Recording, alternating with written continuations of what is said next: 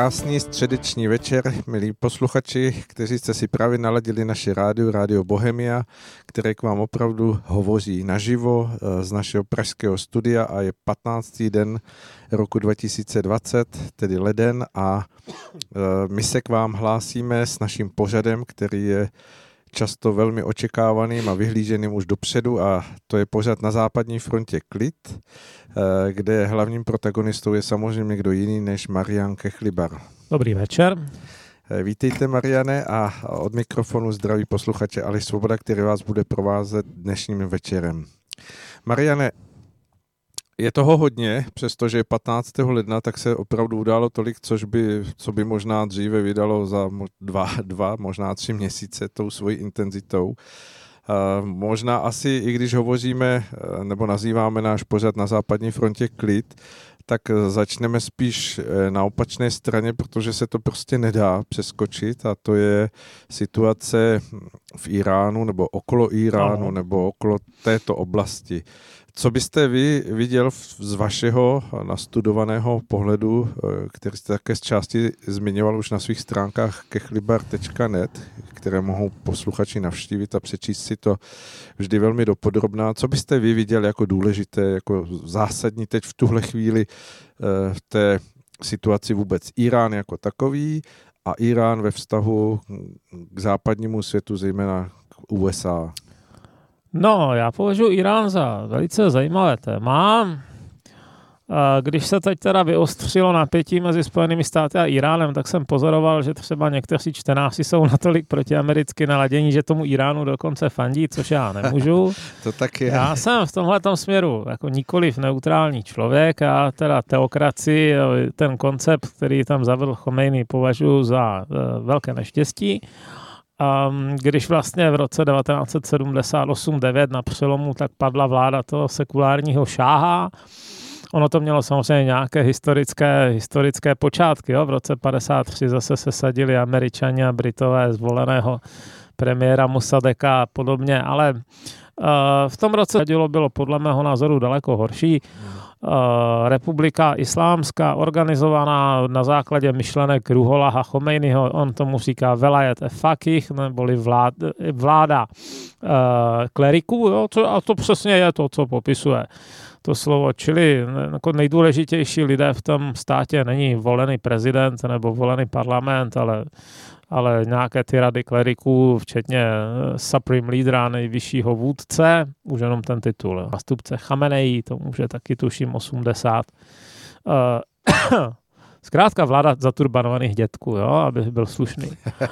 Dalo by se to říct ještě daleko hůř. Je to, je to v podstatě pokus uh, nastolit, první úspěšný pokus nastolit islámský režim v nějakém již předtím vyspělém státě.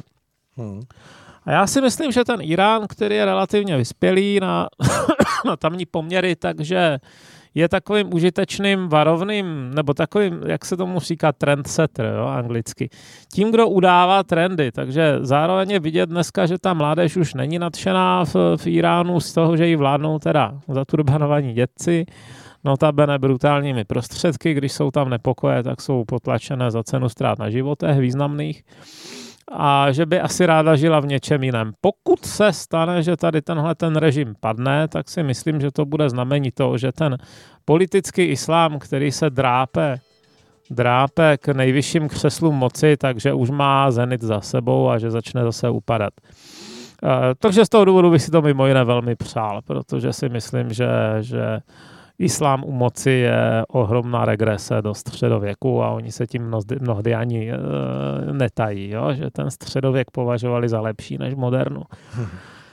Takže, takže nejsem v tom neutrální. Nicméně, co se stalo? No tak Irán je regionální mocnost, vždycky byla, jo? to už je tisíce let.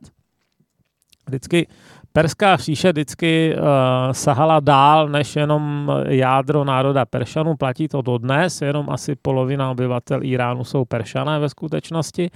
Pak tam máte Azery, čili Azerbajdžánce, máte tam Balúče, Paštuny, máte tam i malou uh, arabskou menšinu v Chuzestánu a máte tam Kurdy, kteří jsou teda Peršanům příbuzní, mluví podobným jazykem. Ale i tak je to do dneška multietnické islámské impérium.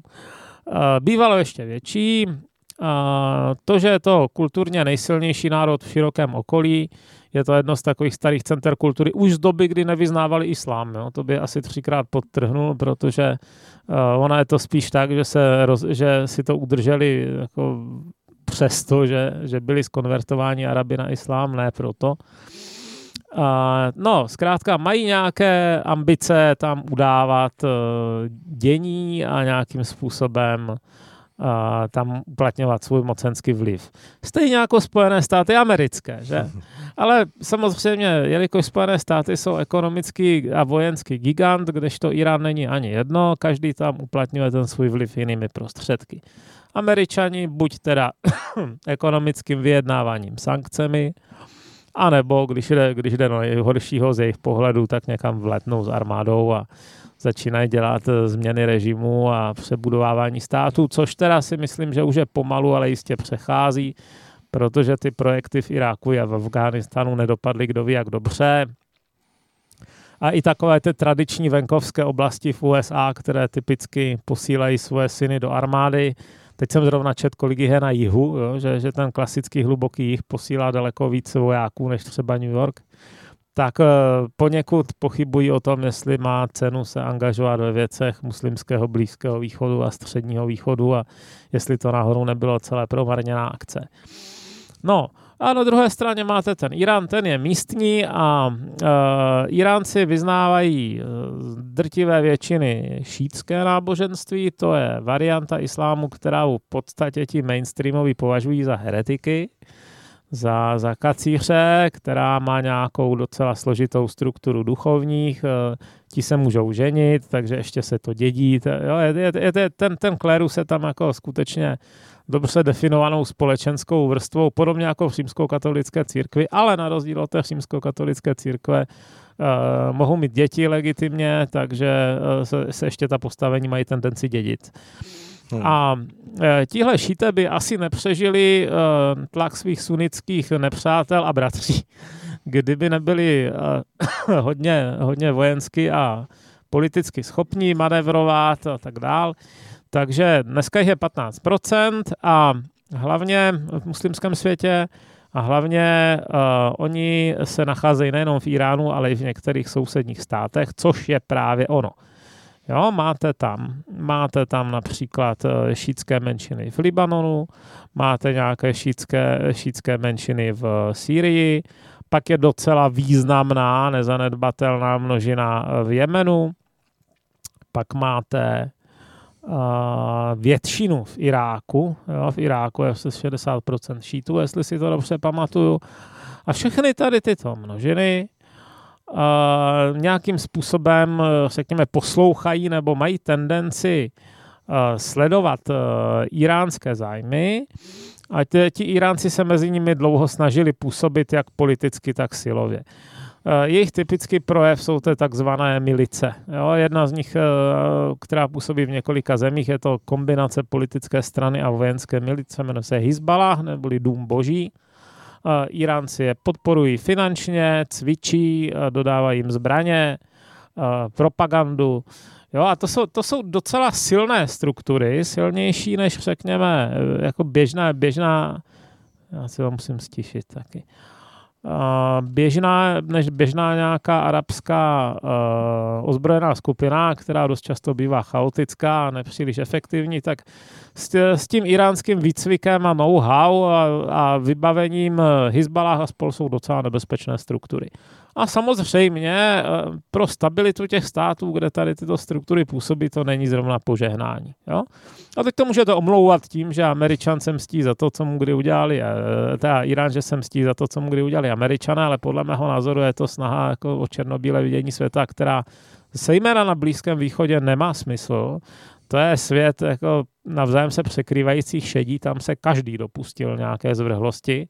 Kdo ne, toho vyhladili. Jo, a, a bylo, měli bychom asi reálně vnímat, že ten Irán má na některé své sousedy destabilizující vliv. Nám by se tady taky kdo ví, jak nelíbilo, kdyby, dejme tomu Polsko, tady cvičilo nějaké bojovné katolické milice na Jižní Moravě. Jo? jako jenom, jenom proto, že oni jsou katolíci a tamti jsou taky katolíci. Považovali bychom to za narušení naší integrity. dost podobně je to, je to s těmi šity a sunity. Jo? Eh, takže eh, ano, Irán nějakým způsobem má svoji, eh, řekněme, síť milic, které působí jeho jménem nebo v, v, s ním ve shodě, když se rozhodne Teherán něco udělat, tak je dost pravděpodobné, že to ti lidi jeho vykonají. Jenže, jak to tak bývá, takovéhle sítě musí nějak fungovat, musí se nějakým způsobem organizovat, a to, co, to, co leželo, toto břímě, to leželo hlavně na pánu, který se jmenoval Sulejmání. Už se k němu dostáváme. To byl, to byl velitel takzvaných revolučních gard. Revoluční gardy jsou, eh, celý, celý ten, isla, ten Iránská islámská republika je taková dvojkolejná. Například existuje běžná regulární armáda, ale taky existují revoluční gardy, které hrají v uvozovkách stejnou roli jako nějaká německá SS, že to jako SS byla věrná přímo Hitlerovi a ne německému státu, tak eh, revoluční gardy jsou věrné nejvyššímu ajatoláhovi a mají dokonce větší rozpočet než, než běžná armáda, je to docela silná struktura. Jo? Z hlediska uh, toho, jak jsou rozložené ozbrojené síly v Iránu, tak ty revoluční gardy jsou silnější.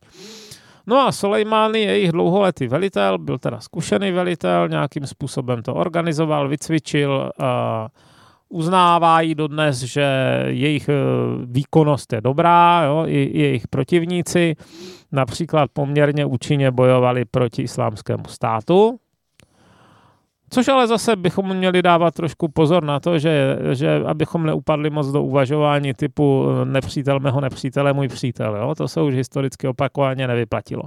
Ano, bojovali proti islámskému státu, podsuď dobré, ale taky to podle mého názoru není univerzální omluva za všechno.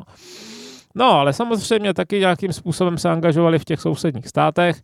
A jedna z věcí, která svého času, eh, když eh, američani letěli do Iráku, tak eh, jeden z problémů, který řešili, byly takové ty nálože zakopané pod silnicemi. Jo.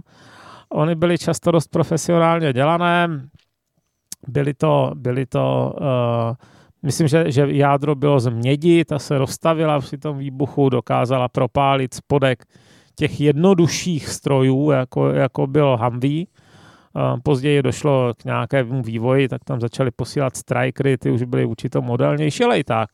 Zkrátka tohle to vycházelo z Iránu podle všeho, pašovalo se to nějak přes hranici, dělali to hlavně ty šítské milice, No a teď, teď měli konflikt, eh, konflikt eh, u hranic, že jo, kdy, kdy zase američani udělali nálet na nějaký tábor šítských milic, pak se ty šítské milice, jejich příslušníci zhromáždili v Bagdádu, zautočili na, na ambasádu, no a skončilo to tím, že že Soleimani se vypravil zase do, do Bagdádu něco koordinovat.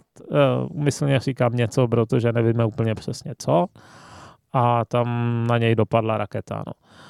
Takže, takže tímto, tímto jakoby vyvrcholilo a Irán má tím pádem o druhého nejdůležitějšího člověka míň, protože se uznávalo všeobecně, že ten Sulejmán je důležitější než třeba prezident, že stojí jenom pod tím supreme lídrem, pod tím Chamenejem, pod tím nejvyšším ajatoláhem a uh, na jeho místo samozřejmě nastoupil nějakého zástupce, ale podle mého názoru bude opatrnější.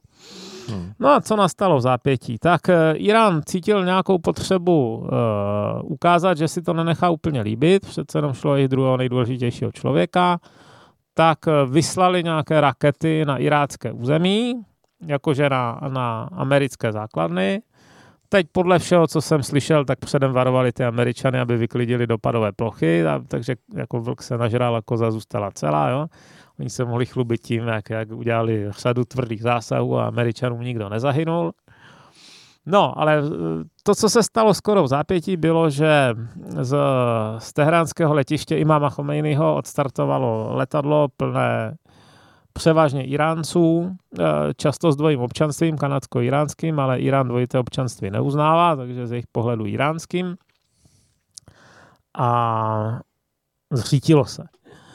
A několik dní uh, se pátralo potom, proč západní mocnosti začaly tvrdit, že to byl sestřel ze strany Iránců, ti to popírali, nakonec to přiznali. Taky jsem k tomu něco psal na blogu, den předtím, než se přiznali, musím, musím přiznat, že druhý den ráno, teda, když, když jsem to otevřel, ty, to zpravodajství a viděl jsem to, tak jsem z toho měl ohromnou radost, protože to byla taky jako riskantní spekulace, byť já jsem si věřil teda v té, v té předpovědi, že je to skutečně jejich práce. No a vedlejší efekt toho je, že, že jsou zase nějaké nepokoje v Iránu, protože přece jenom zahynulo docela dost lidí a oni se to snažili zatlouct. Jo. Hmm. Takže jejich vlastních lidí, to je jako ještě důležitější. Jo. Přece jenom každý národ vnímá citlivěji uh, ztráty na sobě samotném, než na nějakých uh, lidech zvenčí. Uh, myslím si, že ten režim z toho nepadne, ale udělal si, řekněme, ostudu. Když se na celou tady tu záležitost podíváme, Mariane, z pohledu Ameriky, tak eh, zlí jazykové říkají, že to byl zase jakýsi Trumpův, Trumpův šťouch do biliárové koule bez toho, že ne, neočekával nebo nevěděl, co to vyvolá. Eh, někdo zase hovoří o tom, že to naopak bylo jako prozíravé a že to mělo nějakou hm, konsekvenci, o které jenom nevíme. Jak se na to díváte, na, na ten krok, který přišel takto z čista jasná a byl eh, víceméně zaskočením pro všechny? Trump je úmyslně si myslím chaotický, eh, nebo působí chaoticky. Nevím, jestli zatím se skrývá nějaký plán, nebo řekněme instinkt, jo? To je těžké říct. Já si teda, já už jsme se tady o Trumpovi bavili mnohokrát, ale, ale já jsem teda přesvědčen, že z jeho pohledu je to spíš uh, úmysl, a protože uh, ono je docela žádoucí, nebo za nějaké okolností ve vyjednávání žádoucí mít pověst nepředvídatelného jedince. Jo. Občas vám pak ti lidi nabídnou nějaké ústupky, které by jinak nenabídli. A samozřejmě druhá věc je, do jaké míry je impulzivní. Nevím. Jo, hodně lidí tvrdí, že jo, ale já říkám, vlastně do člověka nevidíte. A zatím mu většina těch věcí docela vyšla, takže uh, je možné, že je cíleně impulzivní, jo? že tak jako někdo, někdo se jde, dejme tomu jednoho dne, jde do hospody s úmyslem se opít, tak, tak on možná jako s úmyslem rozvířit věci, zase dá za ten svůj Twitter hromadného ničení a, a posílá tam vzkazy ve farsi a tak, což teda mimochodem byla, to zrovna ten, on, on poslal vzkaz Eh, iránským, eh, iránskému obyvatelstvu v jazyce Farsi. To je nejvíc lajkovaný tweet, tweet, tweet ve Farsi za celou dobu. A to si zrovna myslím, že teda byl asi promyšlený, promyšlený tah. Jo, že to, jako určitě náhle nenapsal něco ve Farsi, to si musel nechat sformulovat, připravit, eh, takže asi to byl, asi to byl cíl. Některé pohledy také řešili to, jestli to není jakýsi zastírací manévr v, v tom stylu vrtěti psem, Eh, o tom jakémsi odvedení pozornosti od impeachmentu, hmm. který se svým způsobem stále nějak jako chystá na, na hmm. Donalda Trumpa. Jak se na to díváte? Myslíte, že to mohlo být něco takového? To je klidně možné, ale zase varuju před černobylým uvažováním typu, že každá věc má jenom jednu příčinu. Hmm. Já teda se snažím dělat věci efektivně tak ve svém životě, aby pokud možno, když už někam jdu a dejme tomu vědu na nějaké cesty, tak abych toho zvládl co nejvíc naraz. Mm-hmm. A já si myslím, že takhle funguje i každý jiný člověk, který si váží svého času. Takže uvažovat o jedné příčině věcí si myslím, že je chyba. Jo, je možné, že, že, že, to, že to učinil i s cílem teda získat, získat řekněme, pověst velkého bojovníka. Uh, oni mu s tím trošku pomohli ti jeho protivníci demokrati, kteří se začali až trošku ostudně jako prosit, aby je ten Irán nezabíjel a hmm. podobně. A hmm. na to nemá upřímně kapacitu, jo, aby, aby něco takového spáchal. Já jsem byl hrozně ale temně pobavený tím, jak si jak půlka internetu hysterčila, že bude třetí světová válka, protože za prvé na to ti kombatanti si nejsou rovní ani omylem, za druhé Zrovna ti ajatoláhové nemají sebe menší důvod riskovat svoje mocenské postavení. To jsou lidi, kteří jsou kterým moc nikdo nevezme, nepodléhají žádným volbám, jsou roztahaní všude možně po iránské ekonomice, jejich příbuzní a tak dál. Jakoukoliv e, odpovědí, která by mohla vést e, k, přeru, k jak to říct, k tomu, že celá ta situace přeroste opravdu až ve válku se Spojenými státy, nemají co získat. No. Hmm. No, netvrdím, že by, to, že by nutně okamžitě skončily. Války vždycky bývají složitější, než si lidi představují, ale uh, je to pro ně ztrátový biznis. Uh, ještě zpět k tomu Iránu stávajícímu. Hm, očekáváte z toho, co se děje, eh, nějakou situaci jako nějakou teheránskou eh, oranžovou revoluci, nebo, nebo myslíte, že i to postupně utichne ty protesty? No, spíš si myslím, že ne. Uh, oni přece jenom uh, ty protesty docela tvrdě potlačují a to už mnoho, mnoho let. Jo. Když se člověk podívá na dějiny protivládních protestů v uh, Iránu, tak uh, ta střelba do lidí nebyla zase tak výjimečná. Hmm. A myslím si, že není moc šance tohleto nějakým způsobem překonat. Eh, leda by, leda by eh, ekonomická úroveň té země upadla natolik, že už by ani vojáci nedostávali plat nebo něco takového, hmm. ale takhle zatím neupadla ani Severní Korea. Na druhou stranu oni měli za loňský rok, neměli se minus 10% hospodářského růstu, jo, což je teda docela brutální. To, si, to, to ani řekové si myslím, že na vrcholu svých problémů neměli takový strašný hmm. ekonomický propad. Takže, takže věřím, že život tam není, těž, není lehký jako pro sadového člověka, který se snaží nějak jako koupit jídlo, jídlo, elektriku a poslat dítě do školy. A když jsou lidi takhle zoufalí, tak uh, dělají lecos. Mhm. Dobře, tak uvidíme, jak se to bude vyvíjet. My si teď dáme krátkou písničku.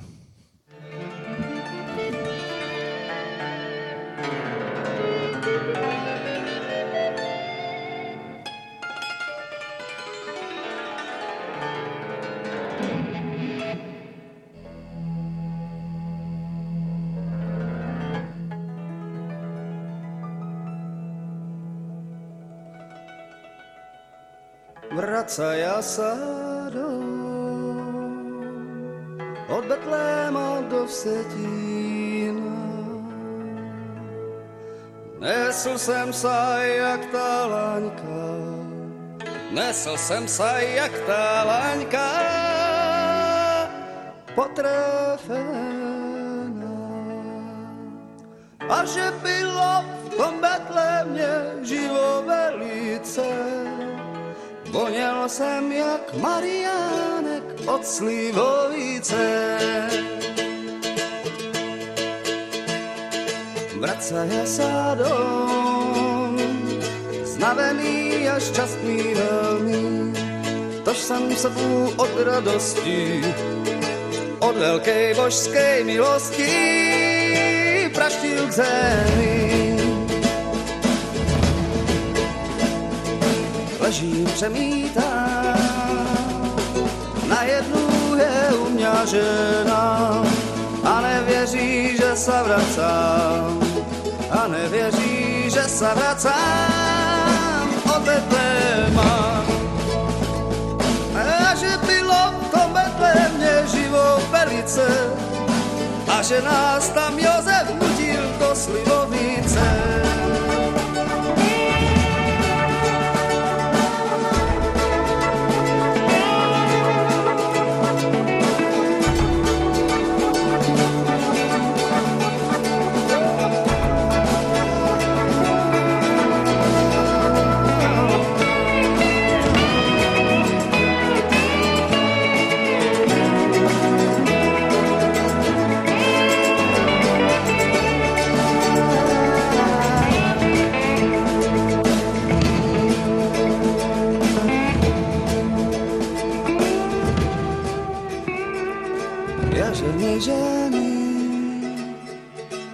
Nic na Betlém nevěří.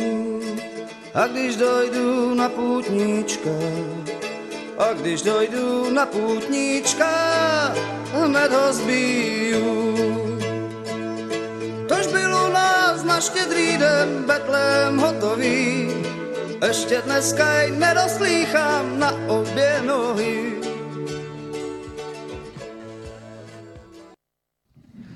Tak, dozněla nám eh, skladba, písnička a jsme tady zpátky s Marianem.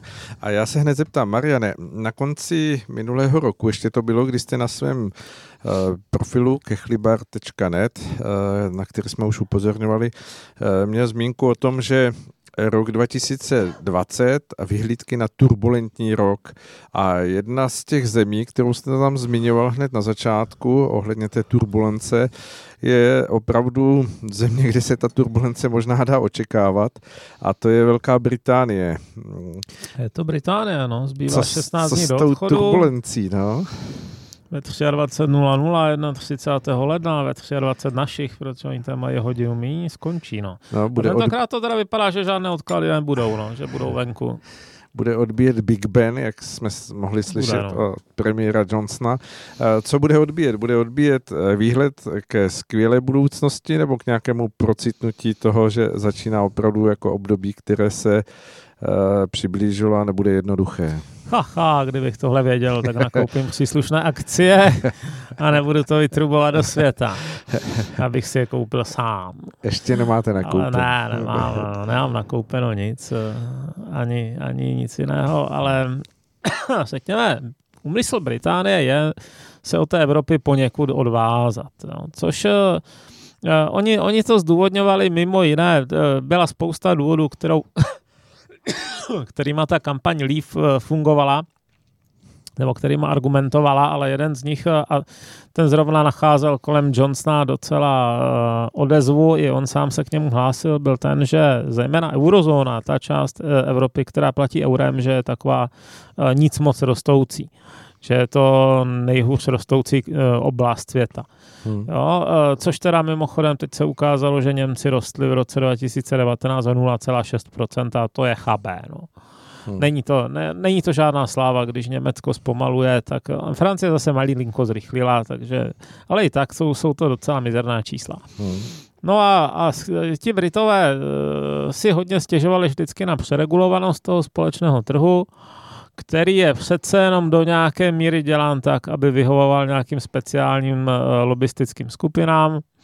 Abych uvedl příklad francouzští zemědělci, Ti mají disproporčně velký vliv, eh, proto je zemědělská politika EU tak nafoukla, na rozdíl od mnoha jiných politik. A Britové si tady stěžovali opakovaně na to, že eh, to hospodářství je podvazováno tímhletím francouzsko-německým byrokratickým stylem, kdy na všechno musí být bumáška. Hmm. A uh, budou se podle mého názoru uh, snažit o to, aby naopak nějaké ty uh, regulace a spol škrtnuli, zrušili, změkčili, aby se jim s nás pro změnu obchodovalo se zeměmi, jako je Indie. Teď uh, lidé mají tendenci se posmívat myšlence obchodu s Indií, ale já bych se jí teda vůbec neposmíval. To dávno Sice pořád ještě je to země, která dořešuje otázku toho, jestli má každý splachovací záchodek, ale zároveň je to země, která už vysílá eh, vozítko na měsíc. Jo, eh, jejich, jejich eh, hospodářský růst a technologický v posledních letech je docela obdivuhodný, v posledních víc než deseti letech.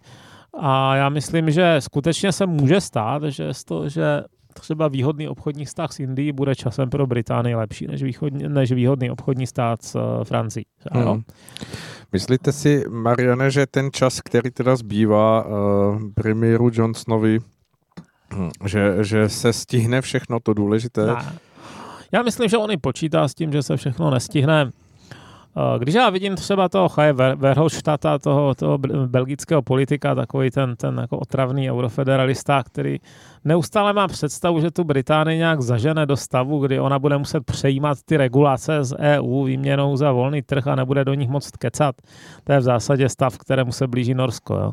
Hmm. Tak uh, myslím si, že je teda úplně mimo. Že to je přesně to, o co, o co těm Britům nejde, že oni chtějí nějakým způsobem modernizovat své hospodářství, víc ho posunout teda jako ke stavu odpovídajícímu roku 2020 a ne tomu, v čem se nachází ta EU, která je do značné míry sformovaná jako lidma, co jsou dávno mrtví a, a jejich představy třeba dneska už úplně neplatí a která e, jako není zas tak dobře konkurenceschopná na světovém trhu. Jo? Je spíš taková protekcionistická. Hmm.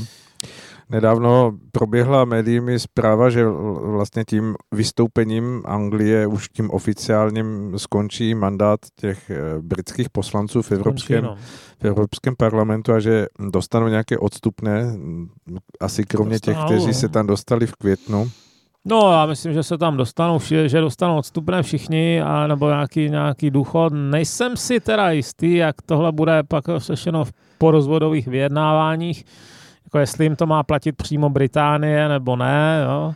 Samozřejmě, tak uh, lidi jsou pokrytci, že? I když je tam většina brexitářů v tom parlamentu za, za Brity, tak myslím si, že schutí brát budou ty peníze. Bylo právě zmiňováno, že je paradoxně jedním z těch, kdo by měli být nejvíce odměněni, je Nigel Farage, Nigel Farage který no. tam sedí opravdu už možná 20 let a hmm. že mu to vychází v přepočtu na české koruny zhruba asi na 4 miliony korun jakého To jsou strašné peníze, co podbírají ti lidi. Tak u nás nejbohatší důchodce je Špidla, že? Bývalý eurokomisář. No. A on se tedy nechal slyšet, že, že ať si Evropská unie nechá, že je nepotřebuje. Tak uvidíme, co udělá. Jo? Vždycky sledujeme, co politik dělá, ne co říká. Tady je to dvojnásob U, uvidíme. Uh, myslíte si, že teď ta situace, a teď se nechci dostat do těch bul, bulvárních rovin, která probíhá v Británii okolo královské rodiny a strhává na sebe asi velkou část pozornosti, Johnsonovi vyhovuje, že není pod takovým drobnohledem médií, nebo myslíte, že mu to jedno? Že by... Já myslím, že mu to teda, že by nejradši byl pod drobnohledem on, protože on docela miluje pozornost. To je, to je celku očividné, že neustále rád leze do médií a spolana, ale na tady tenhle ten královský skandal samozřejmě nemá.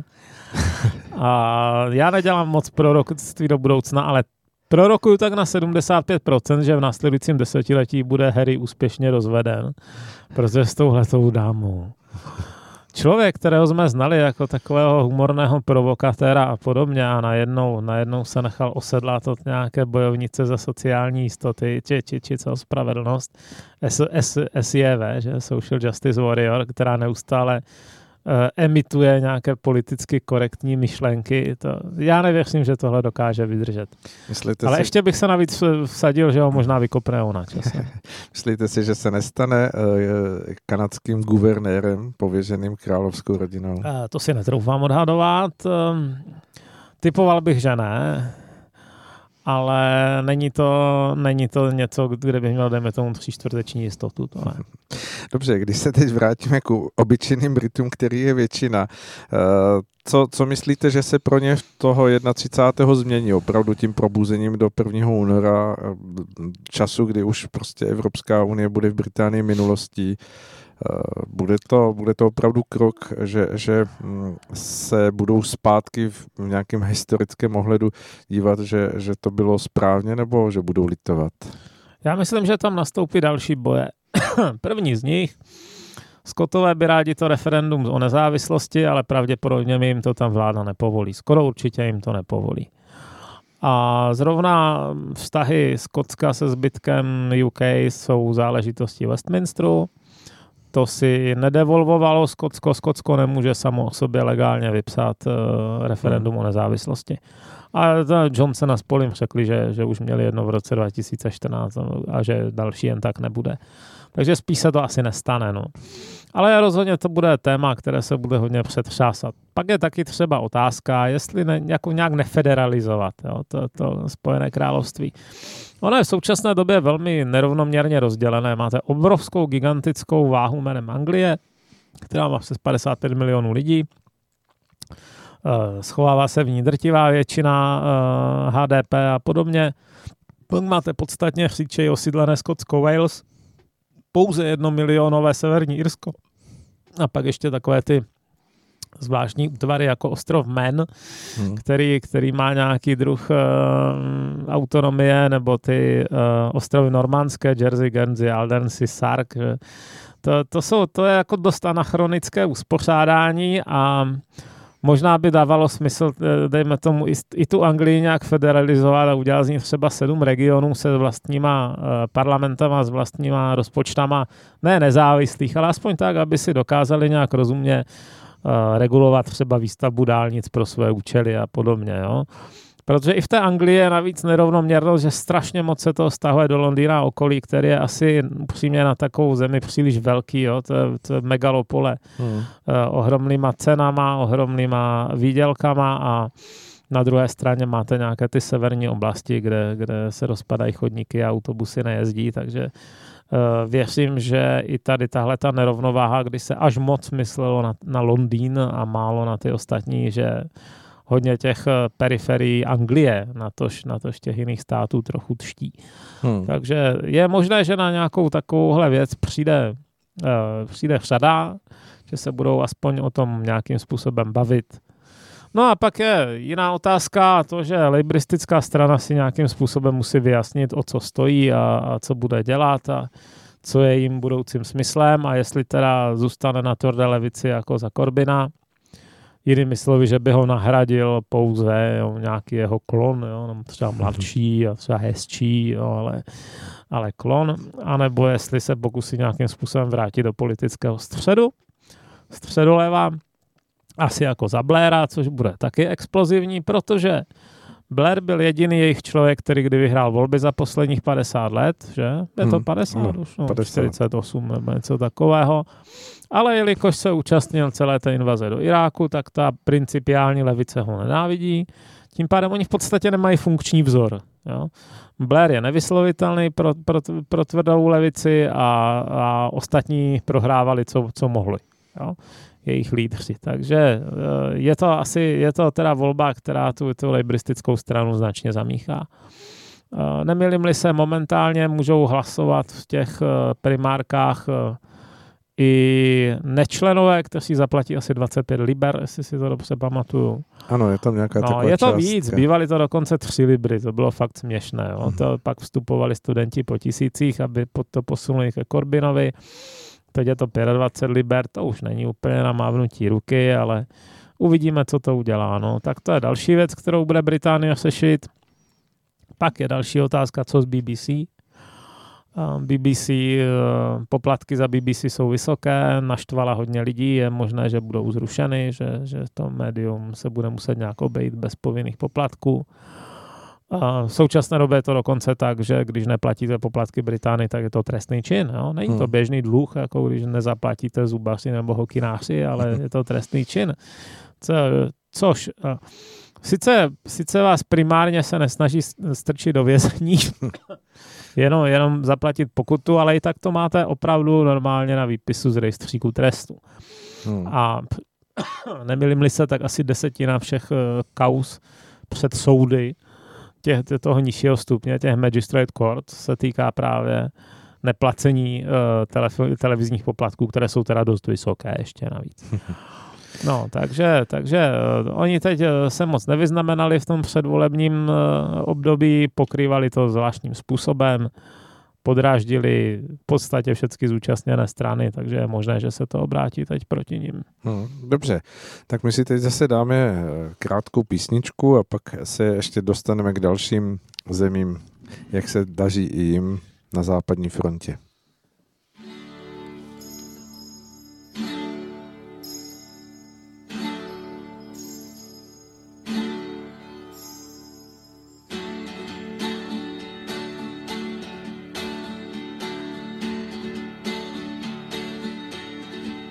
Chodil mi hrát.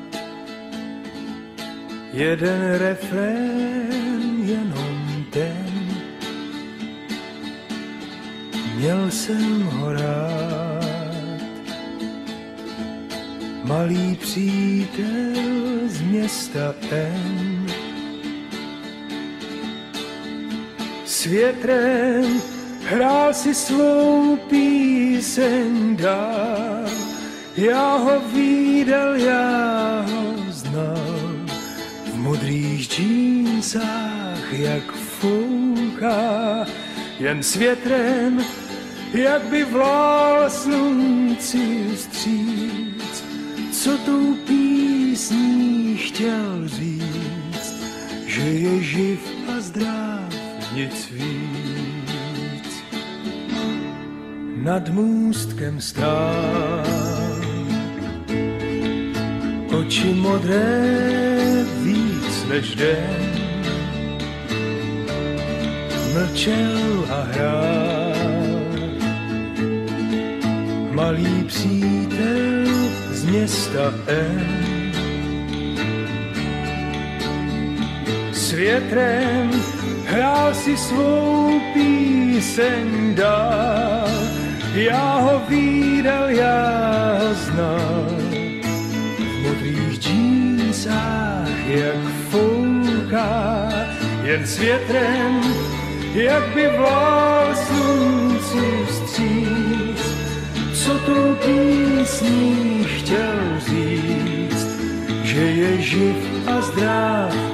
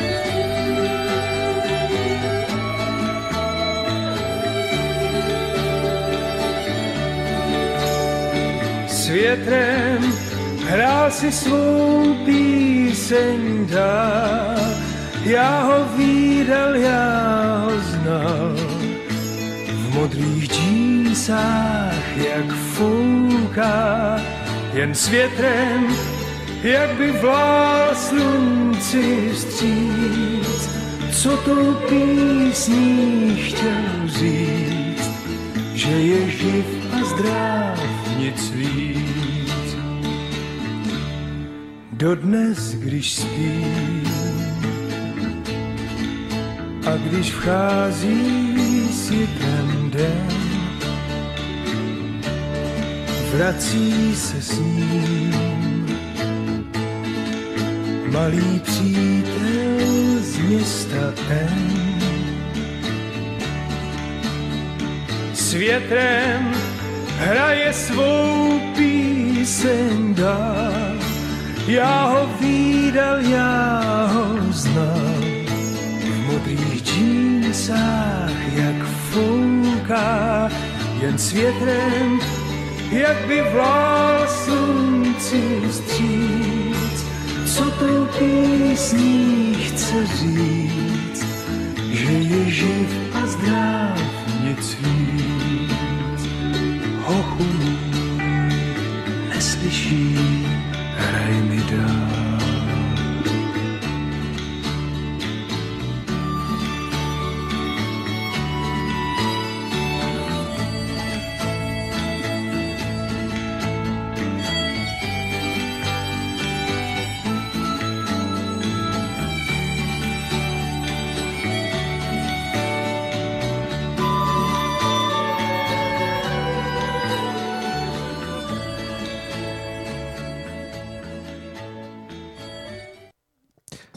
Tak, dozněly nám poetické tóny malého přítele z města N a my jsme zpátky na západní frontě. Mm, Se na ní posuneme malilinko na jih a podíváme se přes hranice k sousedům do Rakouska. Mariane, pověstný kniže Metternich měl by radost z toho, co se teď uh, uspořádalo v těch uh, povolebních dohadech uh, Sebastiana Kurce jako předsedy lidové strany se zelenými, nebo je to něco, co je opravdu takové jako, na, na, jako přes, přes všechny zuby dohromady dané? No tak jo a ne. Zrovna když to je, to jste měl, to je zajímavá otázka s tím Metternichem. On na jednu stranu si myslím, že by republikánské uspořádání věci vnímal jako naprostou zvrhlost. To, to už konec konců za jeho času se pokoušeli některé státy a Metternich byl jednoznačně na straně monarchii. Že? Mm-hmm. A v tom měl i trošku pravdu v tomhle konkrétně, protože to Rakousko a Rakousko-Uhersko později bylo jakž takž dohromady drženo teda panovnickým domem, ale ty jednotlivé národy se navzájem nemuseli a v republikánské podobě si neumím to Rakousko tehdejší, tu podunajskou monarchii představit. Jo. Myslím si, že by se přirozeně rozpadla stejným způsobem, jako se nakonec rozpadla. Tak ano, nakonec to tak A- dopadlo. No, mimochodem, ono i Jugoslávie byla svého času království. Jo. Když to pak teda převzal Tito, tak ten Tito k tomu neměl daleko, k tomu království. Akorát to už byla jedna osoba, ne dynastie, oni ho uctívali teda jako velice, a když umřel, tak se ta situace začala horšit. Hmm. Uh, no, ale z čeho by měl radost Metternich si myslím, on, on uh, byl přece jenom docela uh, obratný vyjednavač a vyjednával často úplně nemožné věci a ta současná koalice vypadá jako vyjednání nemožné věci. Za to by pravděpodobně Sebastiana Kurce možná i pochválil. Tam byly předčasné volby, byly už v září teda, jo, takže trvalo skoro čtyři měsíce domluvit, tři měsíce a něco trvalo domluvit koalici a ta předešla vláda ztroskotala na tom, že vicekancléř a šéf FPÖ HC Stráche, Heinz Christian Stráche, se ještě před minulýma volbama nechal natočit eh, od nějakých provokatérů. Na eh, Pravděpodobně ne úplně střízlivý, otázka jak moc to, čeho v sobě měl. A ano, na Ibize, jak se, jak se rusky baví s nějakýma holkama skrz Gudenuse, skrz dalšího politika FPÖ, který teda tlumočí do ruštiny. A tak tam spekulují, kdo by co si mohl koupit a pořídit a jak mít vliv eh, v bulvárním deníku Kronen Zeitung a, a takováhle legrácky na hranici legality. Ono by to asi bylo za hranici legality, kdyby v, tu, v té době už byl u moci, ale jelikož tehdy byl ještě oficiálně opoziční politik, tak mu to víceméně nepřišili. No ale stejně to byla aféra jak hrom a tu vládu to položilo a za štráchem pak šly ještě další věci, nějaká podezřelá hotovost, to, že si někde ulíval peníze z, ze stranického konta, to už bylo vysloveně proti vlastní straně, jo, že nějakým způsobem zneužíval eh, peněz eh, stranických. Nakonec ho teda vylili z té strany v prosinci. Hmm. A má nového předsedu, e, budete ho znát, pokud dlouho posloucháte, tady tenhle pořád jmenuje se Norbert Hofer, je to bývalý kandidát FPE na prezidenta, který těsně podlehl a v opakované volbě, protože tam byl volba byla zrušená kvůli irregularitám, tak opakovaně teda podlehl současnému prezidentu Alexandru van der Belenovi. A ten Hofer si myslím, že má šanci trošku zase tu stranu pozvednout, která je tímhle otřesená, ale bude mu to nějakou dobu trvat. A oni se víceméně napříč eh, dohodli eh, v té FPE u těch svobodných, že znovu do vlády nechtějí, že se musí dát nějakým způsobem dohromady. Mm-hmm. No tak tomu vítězi zbývaly dvě další možnosti. Buď teda se sociální demokraty, se kterými se nemají moc rádi, ale to by bylo, to by bylo problém. Za prvé, oni jsou relativně silní, ti sociální demokrati, vyžadovali by větší podíl na moci, a za druhé, ona ta velká koalice je nepopulární. Hmm. No, nemají rádi ti Rakušáci. Ona tam byla až moc často. To je to velká koalice, jedna z věcí, které byly dřív dost typické pro Rakousko a lidi si spojují s rozdělováním různých pašalíků a míst v dozorčích radách a tak dále. Lidovec, socialista, lidovec, socialista, lidovec, socialista. Tímhletím způsobem, který eh, vedl k tomu, že ten stát byl plný nějakých zvláštních šíbrů. U nás tyhle ty věci taky dělají zlou krev, v Rakousku samozřejmě taky. Takže další varianta byla se zelenými, kteří se teda znovu dostali do parlamentu po nějaké vnitrostranické krizi, kterou měli svého času v roce 17, kdy se dokonce rozštěpili na původní zelené, na, na liste Pilc, neboli Pilcův seznam eh, když od nich utekl jeden velice, eh, velice prominentní, snad dokonce spoluzakládající člen, který řekl, že už nedokáže snášet eh, takové ty, takové ty uh, progresivně feministicko-proimigrační řeči a, a že se chce vrátit teda původně k politice ekologické a neřešit, uh, co zrovna vymysleli někde v Kalifornii, že, že čím se zase provinil bílý muž jo, a takové, takové pitomosti.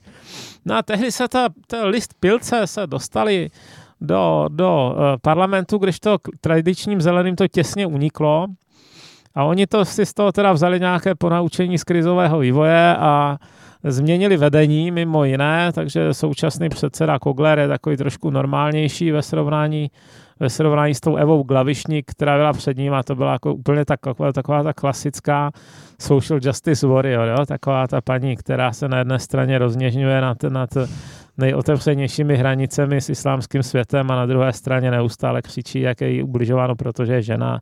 No, no, zkrátka docela hrozná osoba takový, takový odpuzovač na voliče. A ten Kogler, to je takový normální ekonom, který sice má rád přírodu, ale nezajíždí do takovýchhle záležitostí. Takže, takže Kogler a Kurz spolu vyjednávali tři měsíce de facto, asi, asi už hned po volbách, přesně se to neví, ale koncem prosince měli hotový svůj volební program a ten teda vypadá e, pro nás e, jako Čechy spíš příznivě, protože zelení dostali hlavní prostor se vyřádit v oblasti dopravy, čili řeší jako, že má se na dálnici jezdit 120 a ne 140 nebo 130 a ne 140, že se mají posilovat e, vlakové spoje, že se mají stavět nové trati a podobně.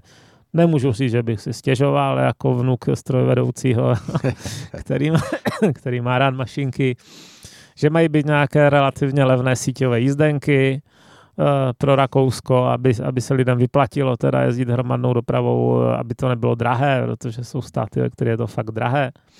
Musím říct, že jednotlivé rakouské jízdné bylo drahé vždycky, když jsem tam jel, člověk musel vymýšlet nějaké super slevy. Takže, takže eh, takováhle plošná sleva, řekněme, by byla docela užitečná. No ale jinak je nepustil skoro k ničemu. Mimo jiné nemají na starosti ani školství, ani rodinu, jo, kam, kam se vždycky spaly ty feministické uh, exponované osoby. Uh, nemají na starosti, nedostala se na žádnou plošnou daň z CO2, Maximálně se uvažuje o tom, že by se nějakým způsobem zdanili takovéhle výrobky z třetího světa, kde se občas zachází teda hodně prasácky s, s životním prostředím. To se stačí podívat na fotky. No a e, co se týče migrační azylové politiky, což je teda pro nás velice intenzivní téma, tak eh, tam teda kompletně převládla ta, ta kurcovská protimigrační linie eh, a za to jsem velmi rád. Hmm. Jo, budou to držet na úzdě, uh, budou, je nové ministerstvo pro integraci, kde, které vede autorka zpřísnění zákona o islámu, autorka zákonu, zákona o zákazu zahalování obličeje, bude tam eh, zkoumání, bude tam prováděno zkoumání toho, jak funguje politický islám, jakým způsobem se šíří. Jo. Hmm. To jsou všechno, myslím si, že chtějí zakázat děvčatům do 14 let nosit šátek do školy, protože eh, je bohužel podezření, že k tomu nutí jejich příbuzní. Jo, takže je tam docela slušná šance, že z našeho hlediska se v tomhle tam shodneme. Hmm. V čem se neshodneme nikdy je jaderná energetika, nebo nikdy nezhodneme se na tom už asi 30 let. Všecky, všecky do jedné, jo, to je něco šíleného. Všecky rakouské vlády jsou proti jaderné, takže, takže tam jako nemůžeme čekat nic jiného. No. Hmm. Ale oni od nás dovážejí 10 terawatt hodin ročně, takže je nepravděpodobné, že by že by si mohli vyskakovat příliš. No. My chtěli, aby jsme posílili vodní elektrárnu na Orlíku. Uh, Marian, jak se mm, díváte na to, že vlastně se pořád pohybujeme v jakési narůstající environmentální celosvětové vlně? Nemyslíte si, že ti rakouští zelení nebudou mít cukání se na ní přeci jenom nakonec, až se usídlí v těch svých křeslech, trošku svést? Jako ale ne? jo, ale otázka, jestli na to budou mít peníze. Jo? Ten, ten stát přece jenom je takový, uh, není tak posedlý tou německou myšlenkou na to, že morálně správné věci se musí dělat za libovolnou cenu, ale oni ostatně ani ti Němci, jak se jim začne sát na peníze, tak zase tak eh, progresivní nejsou. A zrovna teď se, teď eh, vyšla Ursula von der Leyen že, s plánem na takový ten evropský Green New Deal, který měl stát podle jejich odhadů bilion euro, Mm-hmm. Fakt dost peněz. To je docela dost. To je, no, během deseti let. A už teda prohlásila německá vláda, že přidávat jim na to peníze nebude, že si musí nějakým způsobem že si nějakým způsobem musí prostě poradit v rámci toho rozpočtu, které ta EU má, která, který činí uh, eh, 1% HDP, nemilím se. No. Hmm. Takže očekáváte, že m, ta takto sestavená koalice, která je opravdu mm, vlastně setkání jakési konzervativní strany s eh, tou pořád jako podprahově levicově alternativní, že to do, dofunguje až do, do konce volebního období, nebo že, že to bude eh, Jejich skřípat? největší slabina si myslím, že jsou peníze, no. Dokonce i takové ty, ty uh, relativně mírné věci, jako je, jako je výstavba uh, nějakých železničních eh, nových spojení, které, kterým já osobně lehce fandím, tak eh, stojí docela dost peněz a vůbec nevidím jistotu, že by se to mělo eh, zaplatit, když zároveň nechtějí zvyšovat daně. A pak jsou takové ty projekty typu zateplení různých budov, což zase jo, nějaký, nějaký smysl to dává, ale ale může to být příliš drahé na to, aby si to ten stát dovolil. Hmm. Rakousko není zrovna málo zadlužené. Není to katastrofa, není to jako, jako v Francii, ale myslím si, že nějakých 88% HDP mají, ne? Hmm. Dluhu. Je to rozhodně výrazně víc. Já se schválně podívám. Österreich Staatsschulden. Vydržte, prosím. Staatsschulden. 74%, to ještě jde. No. Otázka je, jestli se v tom započítáne dluhy jednotlivých zemí. To nevím, protože Schulden Ur. No, protože oni ty země mají některé taky docela slušná červená čísla. Hmm. Ve srovnání, jak jsme na tom my s Rakouskem, aby jsme dali nějaké vodítko uh, posluchačům? Neměli se podstatně lépe, ne? U nás je to 35% hmm. nebo něco takového. 74 už je docela dost u stárnoucího státu. Je to teda jednoznačně přes, přes eh, mes eh, maastrichtských kritérií. Jo? Když se dívám, ještě před krizí měli 68%, 66%, zhoršilo se to. No. Hmm. Hmm. Ale zdá se, že je to v tom aspoň teda započítáno všechno. No. A my máme podle roku 2019 31,5% podle Evropské komise. Hmm. Tak to ještě jde. No, tak to vidíte. A když přijedete hranice, tak to vypadá, že všichni jsou spokojení a někoho to netrápí. No, e, svého času zrovna ta FPE, ta, co teď šla nuceně do opozice, tak e, tam měla problém s tím, že v těch korutanech teda utrácela strašlivě. Jo. Zaručili se, myslím, i za nějakou banku, která se pak položila nebo něco takového a v těch korutanech udělali strašný místní dluh. Hmm. Přece jenom už to Rakousko, bez ohledu na to, že vyspělý, začíná to být trošičku Balkán. A to se stačí podívat i na některé ty aféry, jako byla právě ta Ibiza aféra. Jo. To, to, u toho by se si, myslím, většina normálních politiků nenechala nachytat. To by i u nás asi uh, si většina lidí rozmyslela, než by se sešla s nějakýma dvěma podezřelýma Ruskama a vyhandlovávala s nima, kdo si koupí Kronenzeitung. Tak možná k tomu malinko to tyrolské jodlování svádí být takový rozšafní, ne? Štrache si myslím, že je dokonce sudeťák, ne? On je snad z rodiny, která byla odsunutá z České republiky. Hmm. No, to je, no, a zrovna ti Tyroláci mám pocit, že hospodáří nejlíp, no. že je to taková nejstabilnější z těch zemí.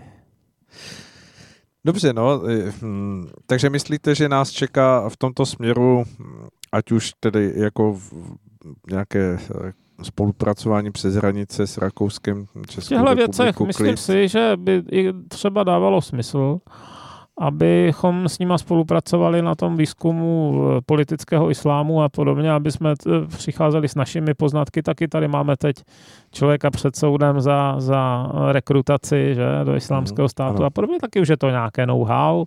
Víme, jak to dělal, přes jaké lidi to jsou všechno informace, které si myslím, že by stalo za to teda přeshraničně intenzivně sdílet. Hmm. A ještě poslední otázka, jak myslíte, že bude zapadat tato koalice do hm, nějaké takové jako operace, která předtím byla uh, v rámci Vyšegrádské čtyřky? Že, zatím že si myslím, že dobře. Myslíte si, že to bude pořád jako Ano, vypadá to zatím, že dobře, no. Hmm. Tak to by byl asi dobrý výhled vzhledem k tomu, co asi čeká celou Evropskou unii v těch následujících letech eh, jako vývoje, kdy se všeobecně očekává, že ta ekonomika bude eh, malinko stagnovat, tak uvidíme. Hm, uvidíme. Naschledanou. Mariane, moc děkuji, ať se vám daří a milí posluchači, po písničce budeme pokračovat.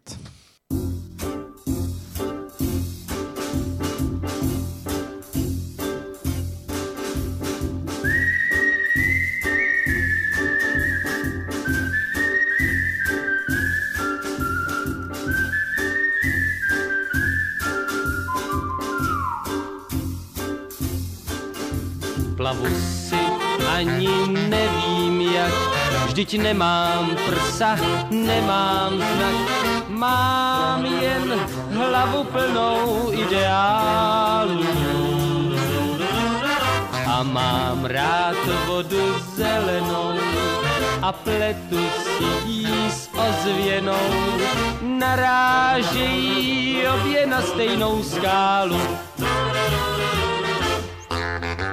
Mám vodu rád a proto si na její chlad tu zvyká. Hraju si z kapry i z lososy a tykám, štikám. Řekni štiko modrošedá, proč voda mi pokoj nedá? A proč mě láká? A proč mě láká?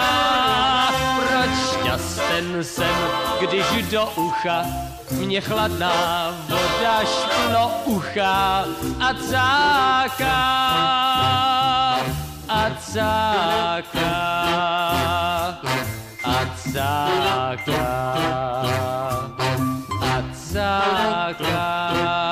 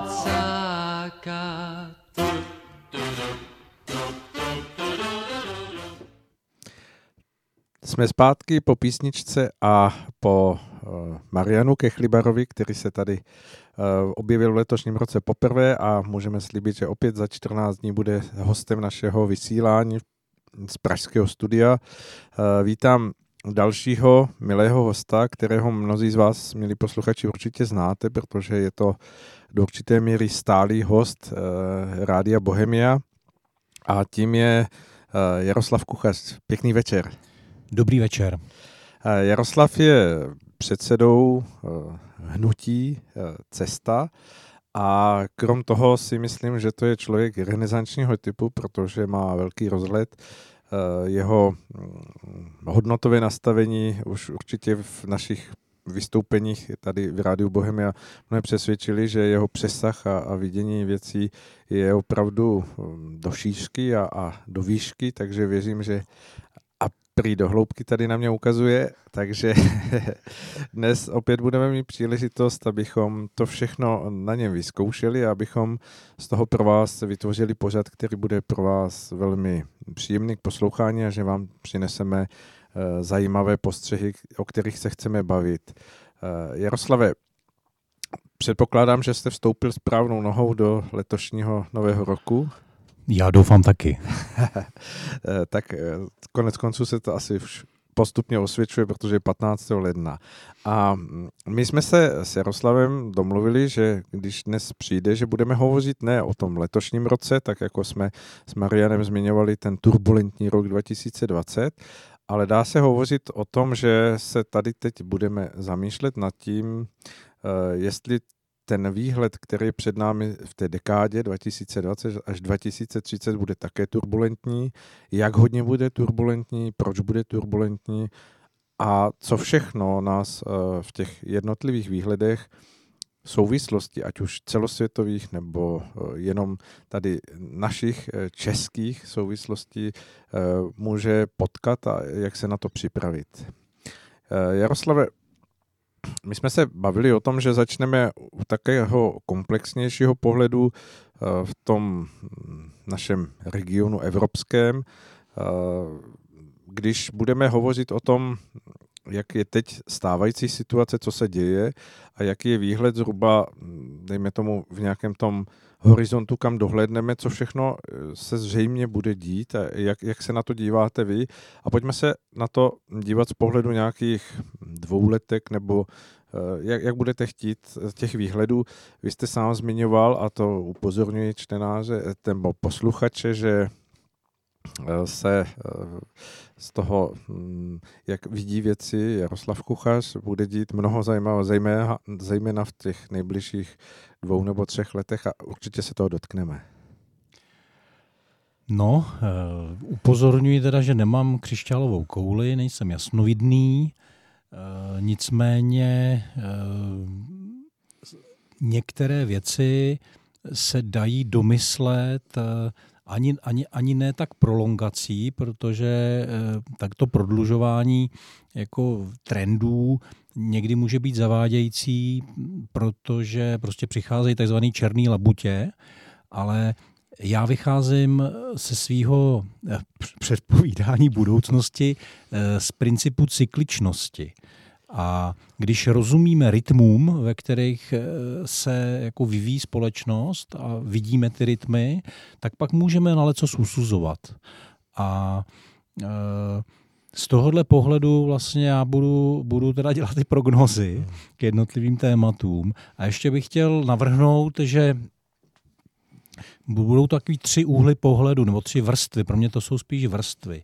Jedna ta vrstva bude taková pragmatická, jako z pohledu toho politi- politického, řekněme, a to je, to je jako, takže uslyšíte pohled konzervativního vlastence, řekněme. Mm-hmm. Uh, druhý pohled bude Mm, takový, že bude trošku obecnější, eh, kde budu hodně mluvit právě o těch cyklech a, eh, a ten pohled bude takový, nechci říct pjakinovský, ale jako může někdo třeba říct i konspirační, ale, ale já říkám, mě nezajímají konspirační teorie, mě zajímá konspirační praxe. Takže to budou ty pohledy jako z té vyšší úrovně, to znamená, kdo tahá za nitky, kdo jsou ty loutkovodiči a co mají v plánu.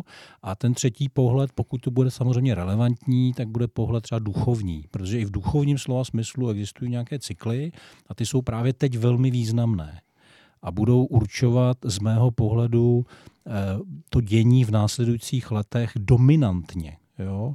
Eh, já, já to vidím jako obraz, kde jako v té první vrstvě vidíme jako vlnu na moři, která má dva metry, eh, pak teda jako ty, ta vrstva ta, ta, toho globálního řízení, to je vlna, která má těch 20 metrů, no ale tady jako se na nás valí vlna, která má 200 metrů vejšku. A, ta, a, a to znamená, kdo, kdo teda jako bude určovat to, co bude. Jo? Uh-huh. A z mýho pohledu ten duchovní rozměr Eh, nebo ty ukončování duchovních cyklů a začátek nových bude vlastně dominantní v tom smyslu, co se bude dít v následujících deseti letech. A dokonce si vyslov, vyslovím hypotézu, že to podstatné se uděje v následujících pěti letech a pak už budeme jenom sklízet, eh, sklízet výsledky a opravdu se rozhoduje v tomto smyslu v budoucnosti lidstva, Evropy i České republiky, každýho z nás. Hmm. Dobře, tak přistupme na to. Máme vás vlastně takového tři v jednom, tedy. Jsou tři vrstvy jenom. No. Dobře, tři vrstvy a když se vrátím k té otázce, dejme tomu té Evropy, ve které žijeme, ať nezačíná, nezačínáme hned přímo tady u nás doma, protože sem se určitě dostaneme. V tom evropském rozměru máme tady dění, které se týká Brexitu, je tady mnoho zemí, které se eh, neustále šinou hm, takřka nesplatitelné zadluženosti. Teď jsme o tom zmiňovali eh, s Marianem Kechlibarem i to, že to eh, Rakousko, na které se díváme všichni jako na zemi, která nás navenek udivuje, jak se jí daří, jak prosperuje, tak má přes 70% dluh, což, jak zmiňoval Eh, Marian už je tak tak na splacení, jestli vůbec. A máme zde eh, Německo s jakousi eh, pokulhávající nebo možná oslabující ekonomikou.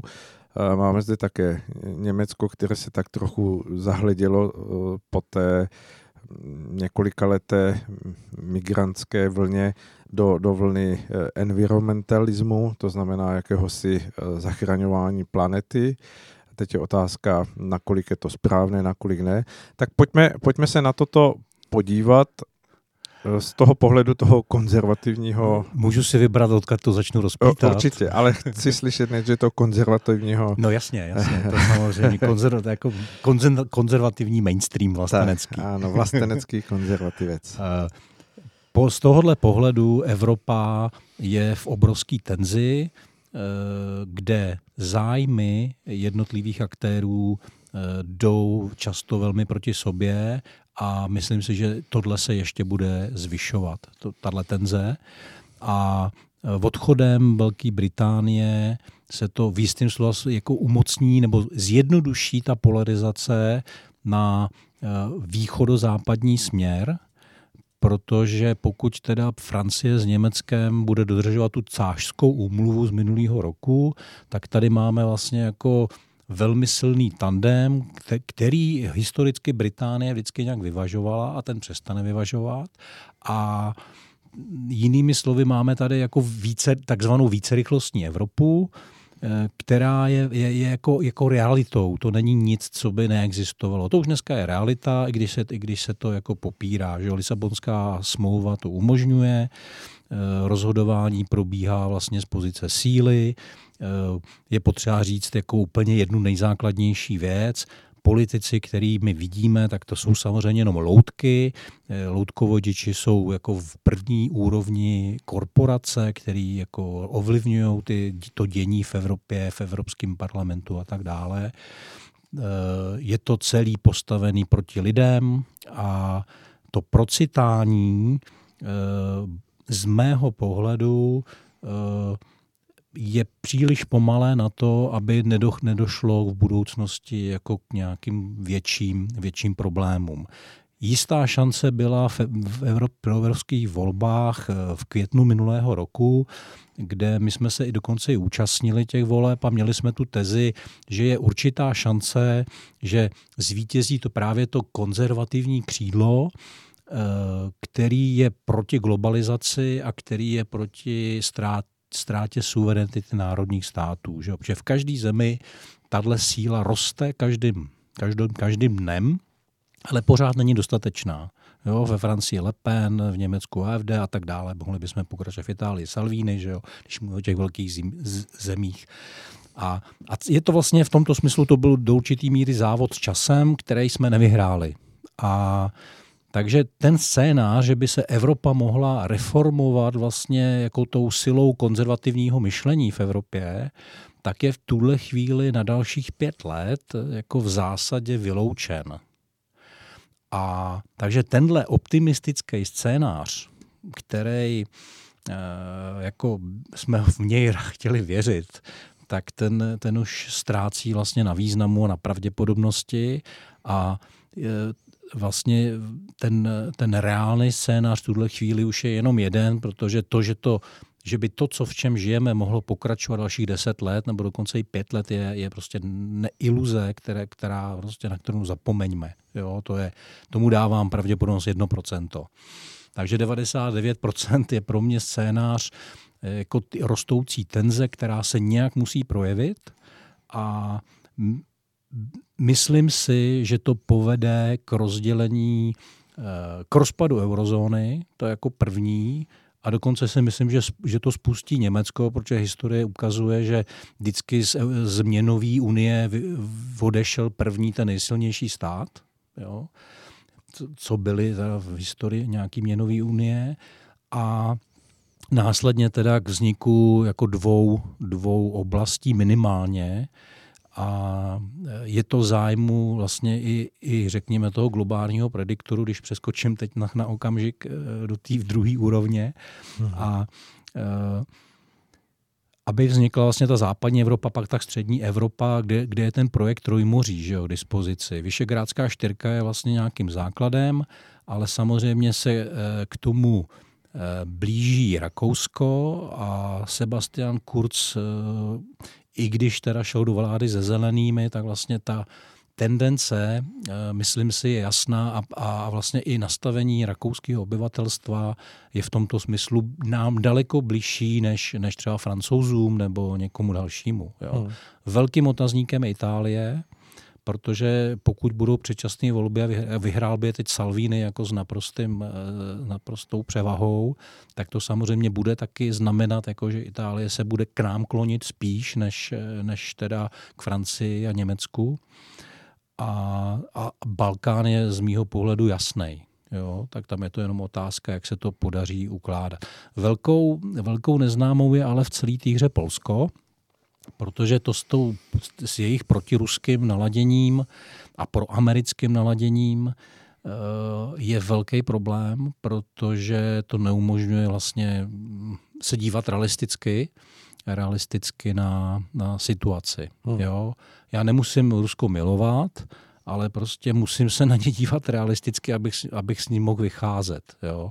A oni, oni vlastně to trauma, který je tam objektivní, jo, jako doste četli Šenkeviče, tak si možná máte představu, nebo studovali jste historii vlastně Polska, tak tak to trauma tam jako je samozřejmě jako platný, má nějaký opodstatnění, ale bohužel je to trauma, jo? Není to, není, nemá to nic společného jako s, s realitou, jako představa, že by Rusko ohrožovalo jako Polsko a střední Evropu jako nějakým mocenským, jako silovým řešením, no to je absolutně mimo realitu po vojenské stránce, po ekonomické stránce. To, to jsou prostě to.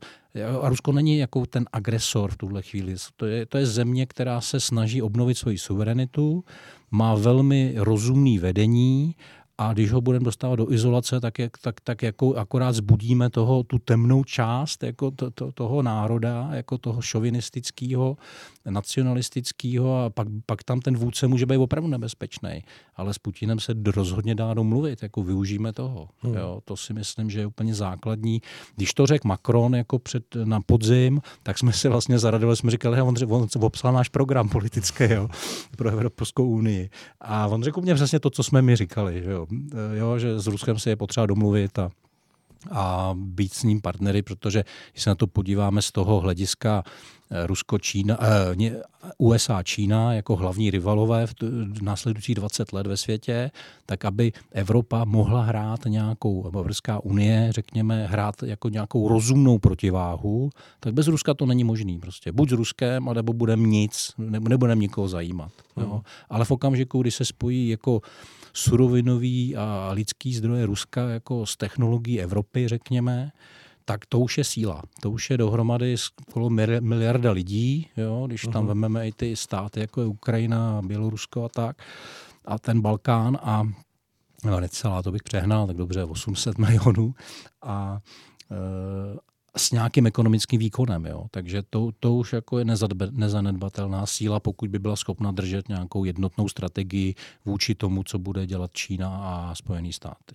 Jo, takže to jsme v tom mainstreamovém teda pořád v té vrstvě, aby se diváci neříkali, že jsem naivní, jo, protože jsme se dohodli, Určitě. že se na to budeme dívat ano, jako ano, z tohle ano. pohledu. Teď, jo. Z toho no. pohledu ještě mám na vás jenom otázku. Jste zmiňoval, že hm, se do určité míry propásla ta příležitost eh, to ovlivnit. Eh, máte tím hm, na mysli tedy stav, který se dal posunout eh, ve volbách do, do Evropské Evropského parlamentu, co bylo teď právě na jaře. Kdyby, kdyby ty konzervativní síly evropský měli nadpoloviční většinu v Evropském parlamentu, tak jsou schopní zablokovat spoustu věcí, které se dějí špatně. Jako třeba New Deal asi by stálo jako samostatnou diskuzi uh-huh. nebo jako samostatný téma k tomu, protože to je samozřejmě velký problém.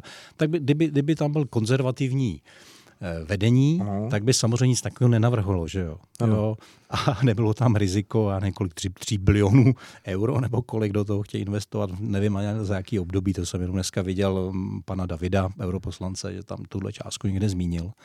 A e, takže, takže, takže tahle cesta je zavřená v tuhle chvíli, nebo nepravděpodobná a ono, kdyby, kdyby se to podařilo, tak ono by to mělo vlastně zpětný pozitivní efekt na volební výsledky pak v západoevropských zemích, tam, kde jsou vlastně dneska ty konzervativní síly na pozici dvojek většinou. Ano, jo? většinou ano. Tak, jo?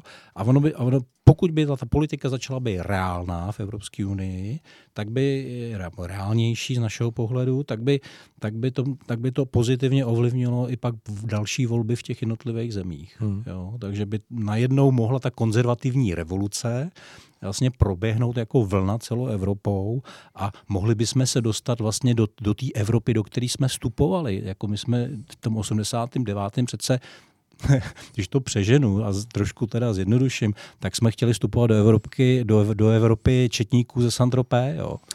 Ano, tam ano. jsme viděli tu svobodu a tu, tu, tu přirozenost a tu lehkost a to, tu, tu, tu, tu eleganci vlastně. To, to, to, to, to, to, to, to jsme měli sobě a tohle to jsme chtěli, ale my jsme stoupili vlastně kdy, jako v, v okamžiku, kdy už tohle to končilo a za těch 30 let jsme ještě úplně jinde.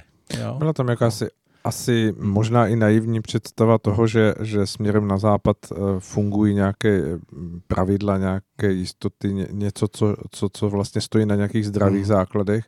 Ta vize tam byla, teď tak. těch 30 let nám ukazuje, že, že to tak není, že to už odeznělo, pokud to tam vůbec bylo. Uhum, uhum.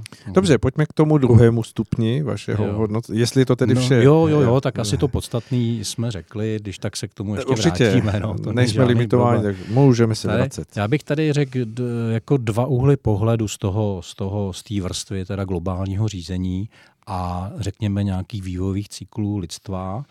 Eh, já bych začal možná tím druhým, eh, protože mi to připadá jednodušší eh, pan egyptolog Zdenek Bárta, ne Zdenek, Miroslav, Miroslav ano. Bárta, Zdenkovi se omlouvám, je můj známý. A, a tak, eh, těch bártů, no, bylo, těch víc. bártů bylo víc. Tak, eh, tak ten říká, že civilizace končí na těch faktorech, na kterých vyrostly. A, a říká, že vlastně ta naše euroatlantická civilizace vlastně vykazuje všechny znaky před tím kolapsem. Jo, tady mluvíme o nějakém 200-250 letým cyklu a e, jenom vlastně tím, těmi motory, na kterých vyrostla Evropa a pak samozřejmě Severní Amerika byl, byla vlastně zastupitelská demokracie a, a svoboda e, ekonomická. Já to nechci nazývat těmi zkreslenými pojmy jako kapitalismus a demokracie, protože...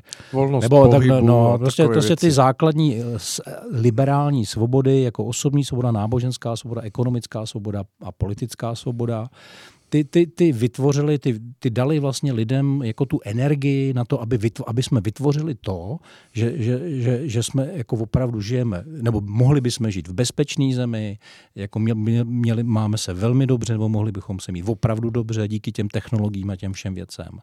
A, a vlastně tak se divíme, proč se to teď hroutí, že jo? ale ono se to hroutí právě proto, že eh, ty v těch faktorech, v těch dvou, eh, byl zakopaný, zakopaný princip boje. Jo, ekonomická svoboda je hezká věc, ale nesmí se zvrhnout do boje. Jo, musí to mít nějaký limity. A ty limity jsou dneska překročený o mnoho řádů a tím pádem jako korporace dneska ovládají svět a e, koupili si vlády, koupili si politiky a, a celý se to vlastně otočilo úplně z hůru nohama. To samý v zastupitelské demokracii. Ta myšlenka zastupitelské demokracie nebyla pr- prvotně o nějakých politických stranách, ale byla o tom, že nějaká, nějaká oblast, nějaký region, nějak, kdyby to byla ulice ve městě, má nějakého svého zastupitele, který ho všichni znají a ten hají její zájmy. Takže jakýsi vertikální princip. Nikoli v horizontální, který je dneska, to znamená, že máme ideologicky postavené politické strany, a ty vlastně soutěží na principu ideologie jako ohlasy voličů. Jo? Kdyby tam existoval ten, ten vertikální princip zastup, zastupitelské demokracie s, s možností odvolání se a teda, teda, tak by to fungovalo úplně jinak. Protože tohle bylo pokrouceno, vlastně otočeno svým způsobem na ruby, tak proto teď spějeme do toho kolapsu. Takže to je jako jeden, jeden úhel pohledu, ten podstatný. A co se týče, co se týče to, to je vlastně jako systémový problém a pak je ten mocenský pohled. A ten, ten říká, že mm, v podstatě, jestli, jakože, že je tady nějaká, nějaký subjekt řízení, a jestli ho nazveme globální elity nebo nějaké v zásadě jedno, který má opravdu několik cílů A já je teď výjmenuju. První je zastavit duchovní růst lidstva, druhý ovládnout lidstvo a zotročit ho. Jo? Stačí. A když si to představíte, jako že tohle máte jako cíl, tak kde je dneska nejvíc svobody a kde je nejvíc eh, jako samostatnosti? V Evropě. Jo? Můžeme na Evropu nadávat, jak chceme a nelíbí se nám, co se děje, ale pořád je to ještě ostrov svobody. Pořád ještě se tady máme velmi dobře proti jiným kontinentům. Jo? Takže kdyby, když bychom chtěli ovládnout svět, byli ten, ta globální elita, která chce tohleto, má tyhle ty cíle, tak tu Evropu musíme dostat na kolena. A to se, to se děje. A, a teď se můžeme bavit o tom, jako, a všechny ty projevy, eh, můžeme říct jako multikulty, eh, gender, Tady kolega Kejcha asi, že je to pravda. to jsou alergie. jo, jo. Je, eh, to, je, to jsou vlastně všechno jenom jako si, příznaky jako toho, týhle strategie, migrační krize. Ten New Deal, New, New Green Deal, jo, to je, to je jako samozřejmě jako to, to, můžeme teď těm jednotlivým věcem samozřejmě jít jako do většího detailu. A, ale to jsou všechno jako nástroje, jak dostat Evropu na kolena. Ekonomicky, z, z hlediska svobody a z hlediska jako schopnosti lidí eh, jako vůbec jako vidět, co se děje. Jo? My, my Slovani, teď chci říct, jo? my, kteří jsme zažili jako ten komunismus a máme tu, tu citlivost jako pro to, pro to vnímání těch věcí, vidět ty věci mezi řádky, tak my jsme pro ně největším nebezpečím. Protože bohužel jako těch 70 let nebo kolik, eh, už 8, no 70, těch 70 let svobody, to je celá jedna život jedné celé generace. Jo, jako myslím, ne, ne těch 20 let jako generační cyklus, ale 70 let, že... Ano, jako, jako celý život. To, to, to celý život. Ne, dnešní sedmdesátníci nezažili francouzští, němečtí, holandští a ddd, nezažili jako nic, co by jako je, je je dostalo do situace, že by museli číst mezi řádky, že by, nemuseli, že by, že by neměli věřit svý vládě, že ten svět, ve kterém žijou, je jako e, špatný. Nic z toho oni jako vůbec neměli ani na okamžik v hlavě. Nikdy hmm. ve svém životě. Proto to nejsou schopni vidět. Hmm. Jo. Respektive to procitání je bolestivý a týká se jenom nějakého procenta lidí. Ono samozřejmě, jako když se podíváme ve, na Francii a na ty, na ty bouře, které tam jsou už vlastně rok, jo, tak, tak e, jako vidíme, že už hodně lidí nějak procitá. Ano, ano. Ale to procitání není jako, že otevřete oči a vidíte všecko. To má zase určitý úrovně. Takže to procitání je postupný a od toho, že, že jako chápu, že jsem nevydělávám tolik peněz, nebo respektive, že musím makat čím dál tím víc, abych zůstal na svým, jo, tak to jsou jako první příznaky, ale ty mají ekonomický rozměr, ale pak jako uvidět zatím jako úmysl a uvidět zatím jako nějakou strategii dlouhodobou někoho, kdo vás se ovládnout, to je pro ně jako úplně mimo jejich myšlenkový jako schéma, myšlenkový rámec. Takže jako to, psychologicky je na tom postavena moc obecně, protože uh, člověk potřebuje, aby svět byl vysvětlitelný a předvídatelný. A kvůli to, to je základní psychický schéma každého člověka. A pokud, eh, pokud eh, předložíte nějaké řešení komukoliv, který, který uspůsobí, že věc, který jsem nerozuměl, eh, tak, tak řekne, aha, tak to je v pořádku, tak, tak vlastně jako třeba 70% lidí kejvne na první věc, co, co řeknete. Řeknu příklad. Já jsem viděl UFO jako řeknu schválně takový extrém, jo. A věd, vědec řekne, to byl meteorologický balón. Tak 90% z lidí řekne, aha, odechne si, hurá, jako kdyby, kdyby existovali ufouni, no to by byl úplně jiný svět, že jo, to já nechci vidět, vlastně vůbec nic takového není, takže se spokojí takhle jako přirozeně s nějakou první nabídkou. Dokud mu ten talíř nepřistane na dvoře, teda, jo, na, na zahradě, tak pak samozřejmě už je to ten šok, ale to už je velká facka, že jo. Takže tady mluvím o, o, o, o postupu, jakým způsobem vlastně eh, vždycky docházelo ke, krizích, ke krizím a ke kolapsům civilizací právě proto, že lidi nebyli ochotni vidět včas pravdu. Uh-huh. Jo? A má to psychologický rámec. A ti, kteří to řídí, to vědí. A využívají toho. Jo? Proto ovládají všechny média. Proto pouštějí přiblblý seriály. Jo? Protože většina lidí, voličů, prostě jako jim to stačí. To je nejjednodušší vysvětlení, to, to, to, ty seriály, ta manipulace, to ten krásný svět, jako který vlastně vidíme. Já jsem asi blbej, protože si neumím vydělat jako na živobytí pořádně, je to moje chyba, protože tady je samozřejmě spousta jiných úspěšných lidí. Jo? To, to nám jako první, co nám natloukli do hlavy po sametové revoluci, je, že každý si zodpovědný za svý štěstí sám, což je hluboká pravda. Ale má to jeden háček. To prostředí musí, musí být takový, aby to umožňovalo. Jo? Ale to už nám neřekli. Mm-hmm. Jo? Takže dneska, když máme milion lidí v exekuci, tak jako z nich nebudou úspěšní lidi.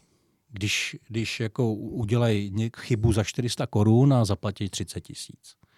Jo? A je to mamina od e, samoživitelka od dvou dětí, od tří. Jo? Hmm. To prostě jako nejde. Takže, takže tady jsme jako žijeme ve velkém klamu, který byl vy, vy, vytvořený jako ideologie a má ekonomický rozměr, politický rozměr, v mnoha případech jako i duchovní rozměr. A tenhle ten celý balík manipulační je vlastně něco, co se rozpadá a čím dál lidí to víc vidí a teď je ten závod časem, jako kolik lidí to pochopí a jak hluboko, jaký facky budeme muset dostat do toho života a od, od té situace, aby, jsme, aby, aby, aby otevřelo lidi v oči vlastně co nejvíc lidí, nebo dostatečný počet lidí, jaká ta kritická masa takzvaná. Hmm.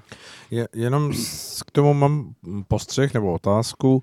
Eh, zmiňoval jste o tom vlivu korporací a hm, víceméně i hm, tady toho, že, že je jako předestřeno to, to, že když se člověk nestane eh, eh, jakýmsi úspěšným, tak, tak je to jeho vina. Já se domnívám, že abychom to neposouvali úplně do té roviny takového jednoduchého zkreslení, že častokrát ti lidé, kteří se skutečně dostali do nějakých mm, jako pozic, že, že, že jsou majetnými, že se jim daří, že, že, že to bylo z, jako z jejich jako podstaty, že snažení. Jestli že... to takhle nevyznělo, tak to se omlouvám, to samozřejmě. No, já, já se skoro 30 let živím jako konzultant a v podstatě jsem, já jsem nikdy nepracoval pro žádnou korporaci, jo, to můžu říct. Eh, moje, moje klienti jsou právě takovéhle firmy a já jich jako několik desítek, jako kde já jsem působil a v České republice jich je tisíce. To je v pořádku. Já, když mluvím o korporaci, tak nemluvím eh, o firmách jako ani dokonce jako je třeba Coca-Cola, jo? nebo když tam už to je na hraně, řekněme. Ale eh, mluvím samozřejmě o výhradně globálních firmách nebo firmách s globálním dosahem a ještě v některých oborech. Uh-huh. Farmacie, zbrojní průmysl, eh, paliva, po, pohonný hmoty a teda a teda. Uh-huh. To jsou vlastně ti, který, který jako opravdu tlačej jako politiku směrem jako proti lidem. Jo, primárně. Jo, pak samozřejmě některé potravinářské giganty, to je v druhé vlně, že jo, a tak dále. Jo. Ale to jsou ty hlavní, hlavní nositelé Monsanto, jo, abych byl konkrétní třeba jako v tom v oblasti zemědělství.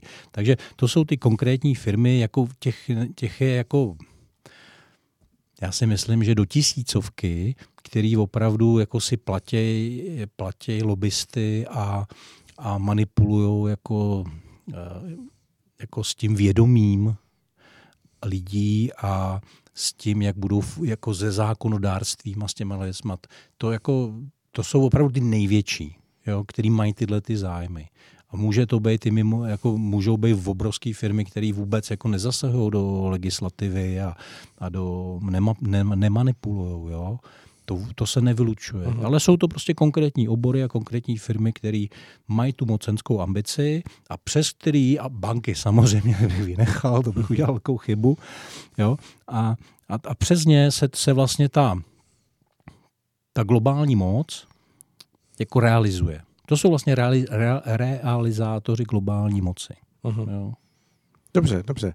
Tak výborně, já jsem se Hmm. asi, abychom tady nepostavili do té roviny, že, Ne, že ne, kdo je úspěšný, tak, Jo. tak naše vlastně malý, naše te- malé firmičky tam nepatří a nepatří tam dokonce ani, ani jako firmy, já nevím, jako, ale tak nechci jmenovat, jako český firmy, které vybudovali se z nuly, vši, jako znáte takových firm hodně, mají, kupujete jejich produkty, eh, když to postavili na zelený louce, jo, tak a dneska fungují velmi dobře, tak, tak všechna čest. Jo. Jako říkám, já znám osobně jako několik desítek takovýchhle firm nebo jejich majitele, to je v pořádku. To jako ekonomická svoboda musí být. Jo? To, to jako, my se nevracíme zpátky jako do ekonomické nesvobody. To je řešení, který nikam nevede.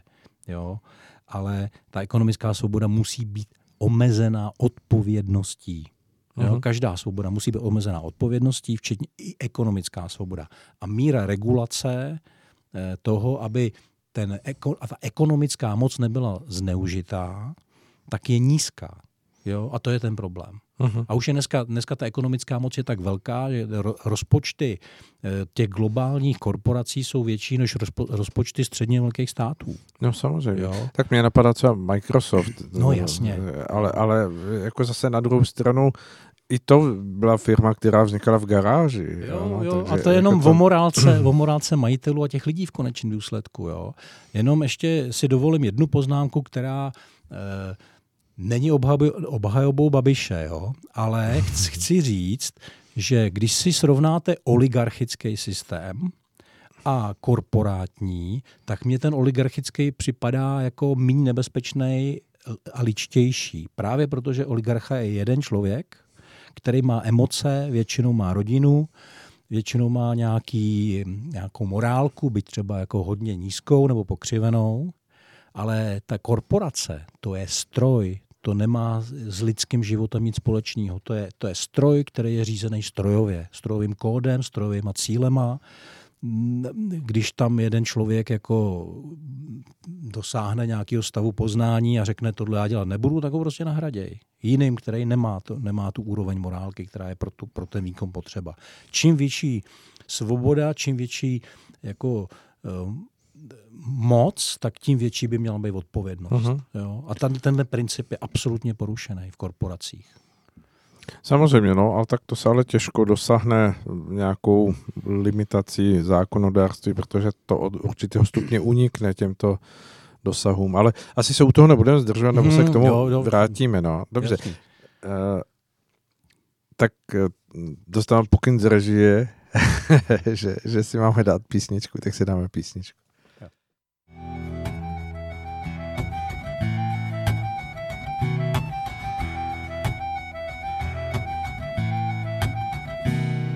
Všichni po mně chtějí podpis nebo prachy.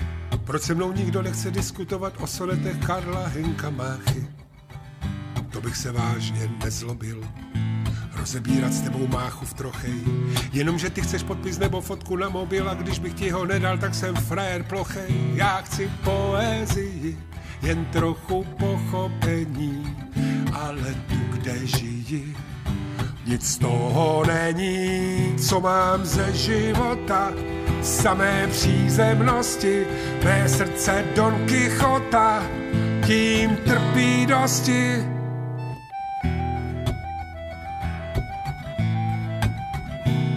Všichni po mně chtějí prachy nebo fotku, proč se mnou nikdo nechce rozebírat, jakou nejlíp koupit maringotku. Chtěl bych běžet letním šerem, nafukovat jí čtyři kola, zapřáhnout koně a pak zmizet někam do daleka jižním směrem, kde se jedí banány a pije Coca-Cola. Já chci poezii, jen trochu pochopení, ale tu, kde žiji, nic z toho není, co mám ze života, samé přízemnosti, mé srdce Don Quixota, tím trpí dosti.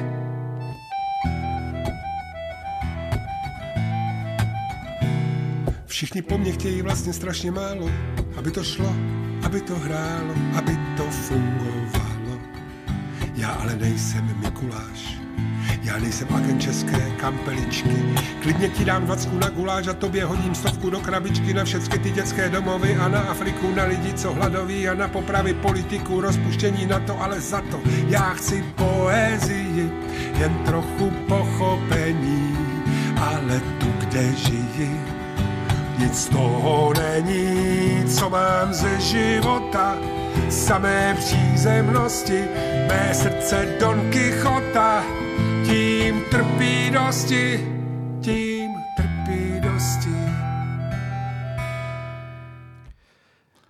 Po Jarku Nohavicovi jsme tady zpět a posloucháte Rádio Bohemia. Eh, Naším výborným hostem, který tady povídá velmi zajímavé věci, je Jaroslav Kuchař a my se vrátíme zpátky k tématu, které jsme načali ještě před eh, písničkou a to je eh, ta třetí část našeho pohledu na ten stav, o kterém se tady bavíme v tom evropském regionu a ono, ono se to nedá asi úplně svázat jenom s tím, s tím omezeným nějakým eh, světadílovým ge- geografickým ome- omezením, protože by chy- chyběla jakási souvislost. Takže se čas od času vydáme tu na východ, tu na západ.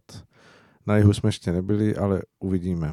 Tak Jaroslave, pojďme se eh, podívat na to téma ještě eh, z té třetí vrstvy, jak vy jste říkal, spíš z té spirituálnější, duchovní nebo jakési hodnotové eh, zodpovědnosti nás, lidí jako jednotlivců. Já, já nejdřív řeknu tu vlnu, jo, těch, uh-huh. já jsem říkal, že, ta, že se na nás žene ta 200 metrová vlna změn, jo, jo, jo.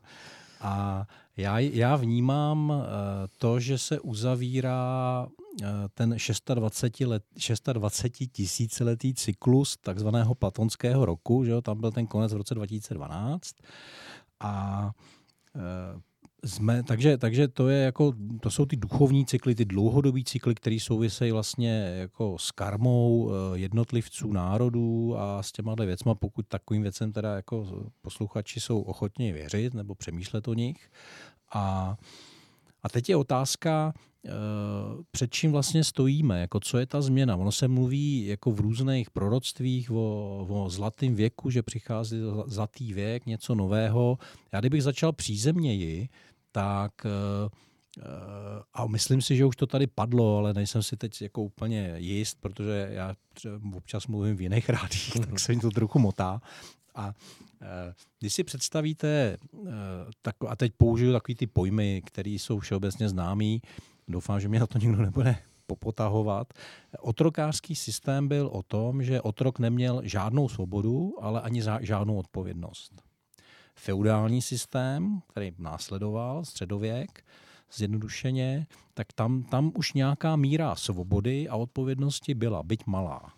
Pak, eh, pak jsme, nebo teď jsme v době jakéhosi, řekněme, zaměstnaneckého kapitalismu, když to budeme používat jako v takovém tom základním slova smyslu, kde ta odpovědnost eh, a svoboda jsou už jako velmi jako výrazný, nepřehlédnutelný. Už jsou prostě, tečka. Můžu si změnit zaměstnance, zaměstnavatele, jo? prostě tam už je nějaký, mechanismus, který e, umožňuje tu o, naplňovat osobní e, svobody vlastně v tom, libe, v tom klasickém slova smyslu e, těch anglických li, li, li, liberálních teoretiků z nějak z 17. či 18. století. A Zkuste si představit, že lidstvo se dostává do fáze, že může, byť třeba jeho část, se dostat do ještě vyšší úrovně svobody a odpovědnosti. A že, že, že teda je připravován nějaký přechod lidstva do, do, do uh, fáze, kdy, kdy vlastně, pro který nemáme pojem, ale bude tam ještě víc svobody, ale ještě víc odpovědnosti. Jo? A my to vnímáme přes ty ekonomické kategorie hodně, jo? ale myslím si, že to je jako daleko obecnější věc. Takže eh, to je ta naděje. Já jako věřím v to, že, že k tomu dojde, že Česká republika bude pionýrem jo, v tomhle procesu. Eh, máme to proto mnoho předpokladů a eh, věřím, že, že, že, že ta, ta společnost jako bude vlastně postavená poprvé na principu spolupráce, nikoli v principu boje. Jo? Mhm. Protože všechny ty, co jsem vyjmenoval, tak byly postaveny na principu boje. Ano. I, I ten, i ten, I ten, i ten i to kapr- tržní i, i to hospodářství. tržní nebo hospodářství, tržní už jsem o tom mluvil No. no. zase na začátku, tam, tam, byly, tam jsou kódy, kódy toho boje. Jo? A to je špatně. Protože když jste v kódu boje, tak vlastně jako je tam ten Highlander na konci. Jo? Ten jeden, jako co vyhrává, bere všecko. Že jo? Protože když bojují všichni proti všem, tak to jinak nemůže dopadnout. A že jediný řešení je spolupráce. Jenom si tady přihřeju polivčičku jednou větou, to je základní myšlenka a konstrukce politického programu Hnutí cesta. Jo? Vycházíme prostě z téhle premisy, z tohohle předpokladu a snažíme se formulovat způsob, jak převí společnost z, z toho módu boje do módu spolupráce, aniž by byly eh, redukovány svobody, jo?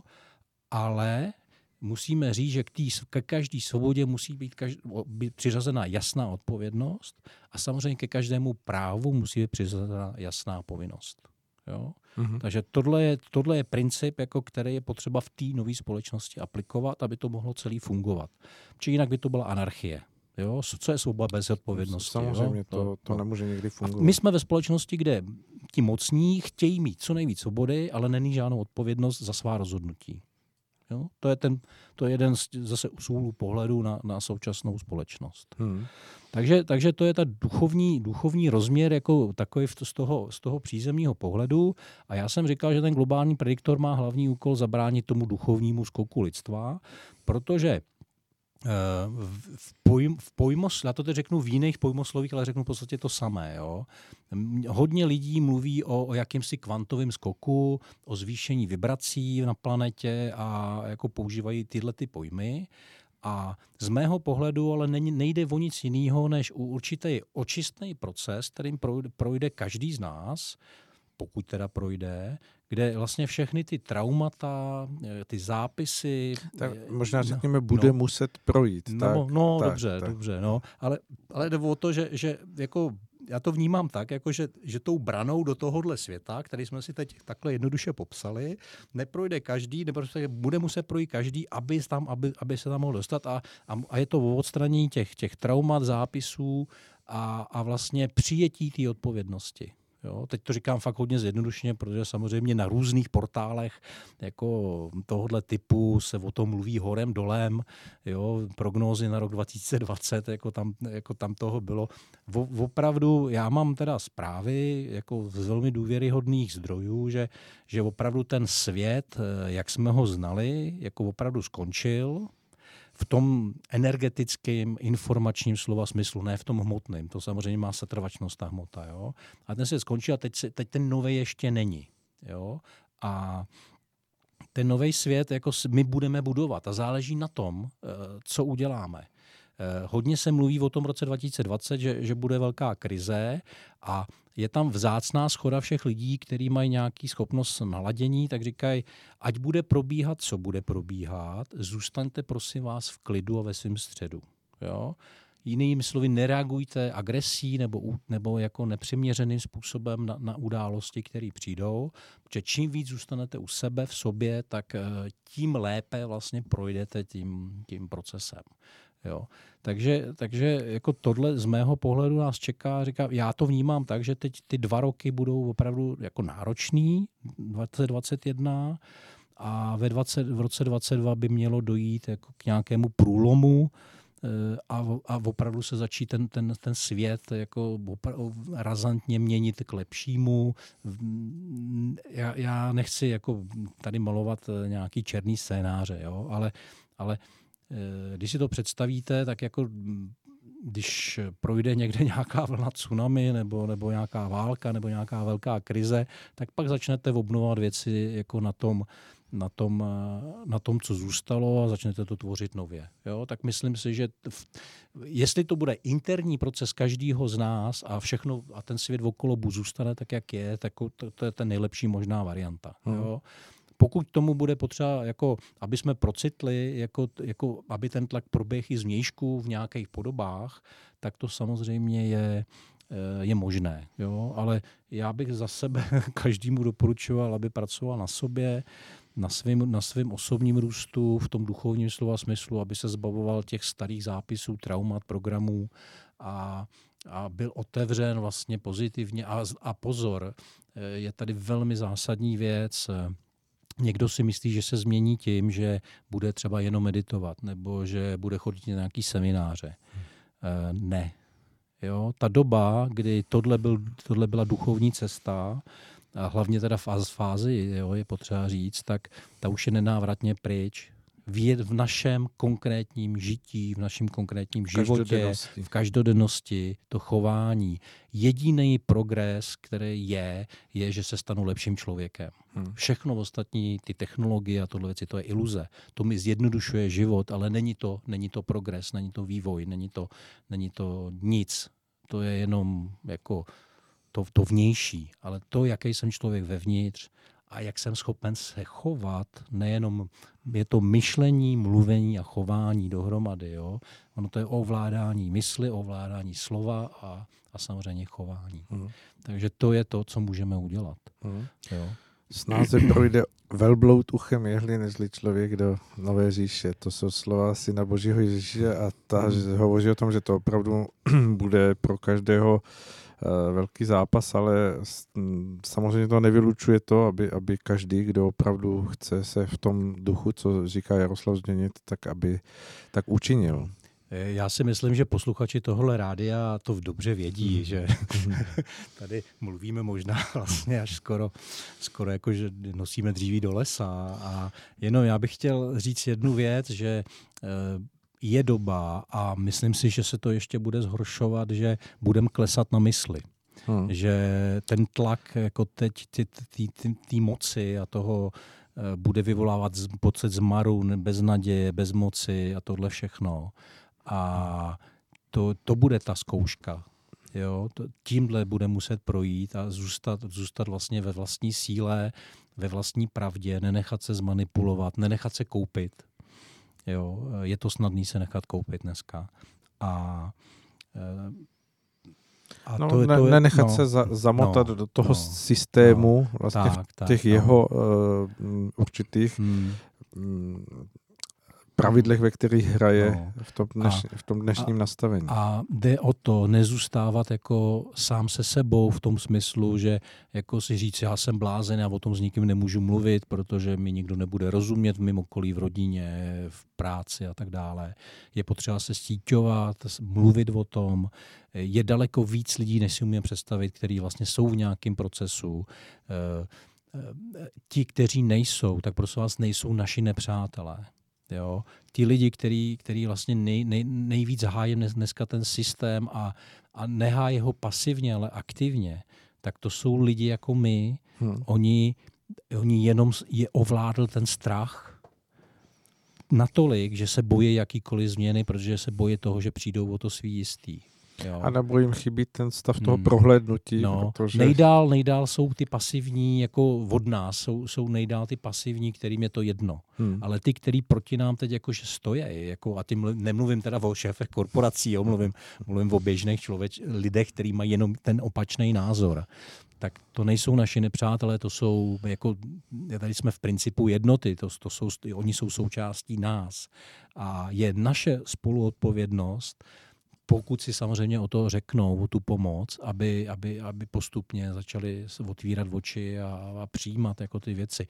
Protože tím pomůžeme všem a existuje tady ten princip jako toho eh, minimálního množství, aby došlo k té kvalitativní změny. Říká se tomu efekt z té opice, že jo? nebo eh, nebo podobně. Jo? Prostě představte si, že vy uděláte nějakou práci na sobě, eh, zůstanete v klidu, když na vás někdo bude útočit, ať slovně nebo jakkoliv, a nebudete reagovat eh, jako nepředloženě eh, a to může být ta poslední kapka. Hmm.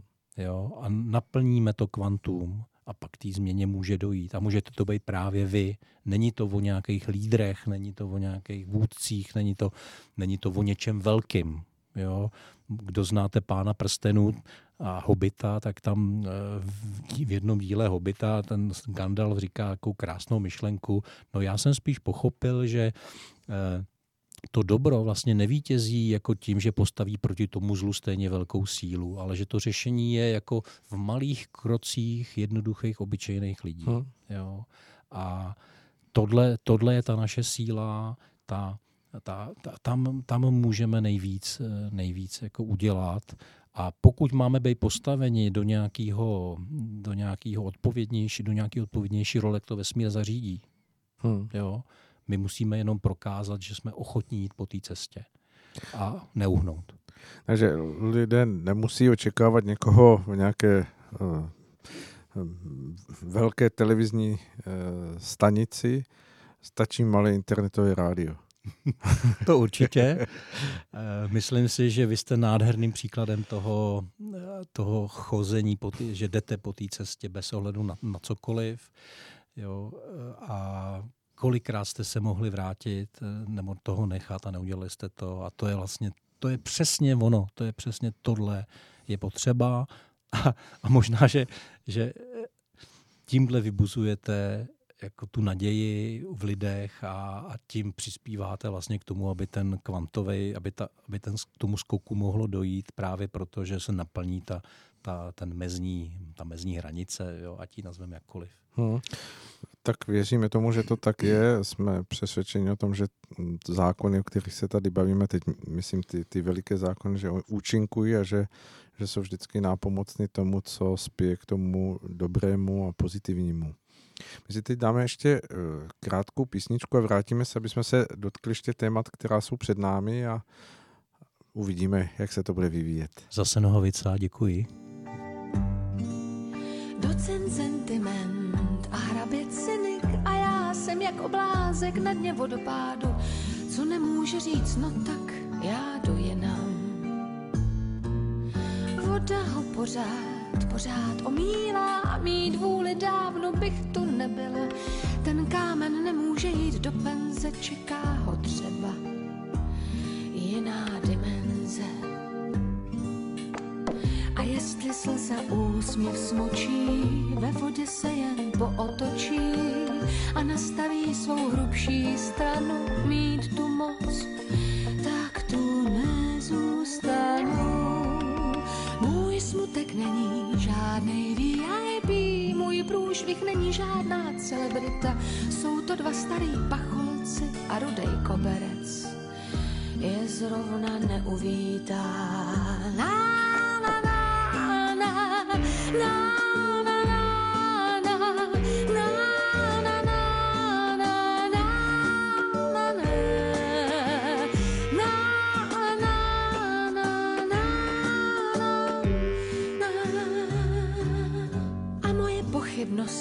uválených šatech postávají tiše kouřej v oprejskaných vratech. Když už je ponor vážně přes čáru, můžu si vylepšovat profil v bulváru. Na věky říkat jenom to, co se sluší a skončit jak bávan s obroušenou duší. A jestli slza úsměv smočí, ve vodě se jen pootočí a nastaví svou hrubší stranu mít tu moc, tak tu nezůstanu. Na,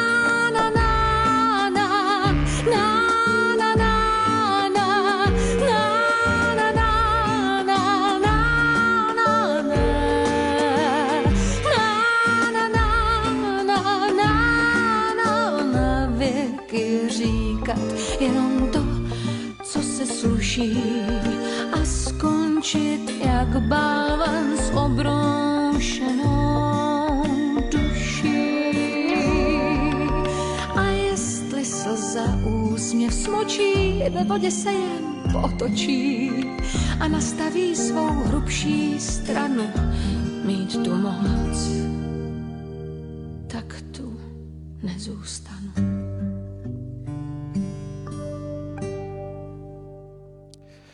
Stále posloucháte rádio Bohemia, které vám vysílá v živém uh, přenosu uh, z pražského studia Eh, Jsme tady s hostem, který už eh, určitý čas hovoří o velmi zajímavých myšlenkách. Je to Jaroslav Kuchař. Já jsem rád, že se po písničce můžeme vrátit a I když to nebyl Nohavica. i když to nebyl Nohavica, eh, snad příště, když přijdete, určitě bude jednou, dvakrát, třikrát navíc. Jaroslave, chci se vás zeptat na takovou věc. Eh, V tom eh, stávajícím čase, a teď zejména možná těch posledních pět let, se to všechno, všechno graduje, ono to souvisí s tím, co jsme hovořili. Eh, Ty vlivy, jako je migrační politika, teď vlastně rozvíjející se jakási environmentální snaha um, eh, snaha o určité hm, hledání řešení těchto, těchto záležitostí, které jsou vnímány jako, jako hm, problémové. Eh, Není to hm, ten budík, který může naopak v tom určitém systému té, té hm, dosavadní jako dlouhodobé eh, plynulosti nebo takové jakoby vlažnosti být pro mnoho lidí na, nakonec jako pomáhající, že, No. že, že to je- všechno eh, jako působí jako, aby se lidé probudili. No samozřejmě, kdy to je základní princip, eh, princip eh, toho, jak to funguje. Eh, Já teď si neumím citovat přesně, ale přece to takzvané zlo, to je vlastně dobro, protože to vytváří ten evoluční tlak Mhm, na nás. mhm. Mm-hmm. Jo? Takže, takže migrační krize určitě způsobila, že 40, možná dneska z 60% západoevropanů jako otevřelo aspoň částečně oči. Hmm. Jo? V oblasti teda minimálně schopnosti integrace jako muslimského obyvatelstva, nebo neschopnosti spíš tedy. Jo? T- Tam je, tam je samozřejmě ještě spousta dalších faktorů, t- v tom hrajou roli. Takže ka, každý ten tlak, ka, každá ta změna, ty gen, genderové věci a to, to, ty pohlav, po věci kolem pohlaví a tohleto, to, to, to probouzí jednoho člověka po druhém samozřejmě. Jo?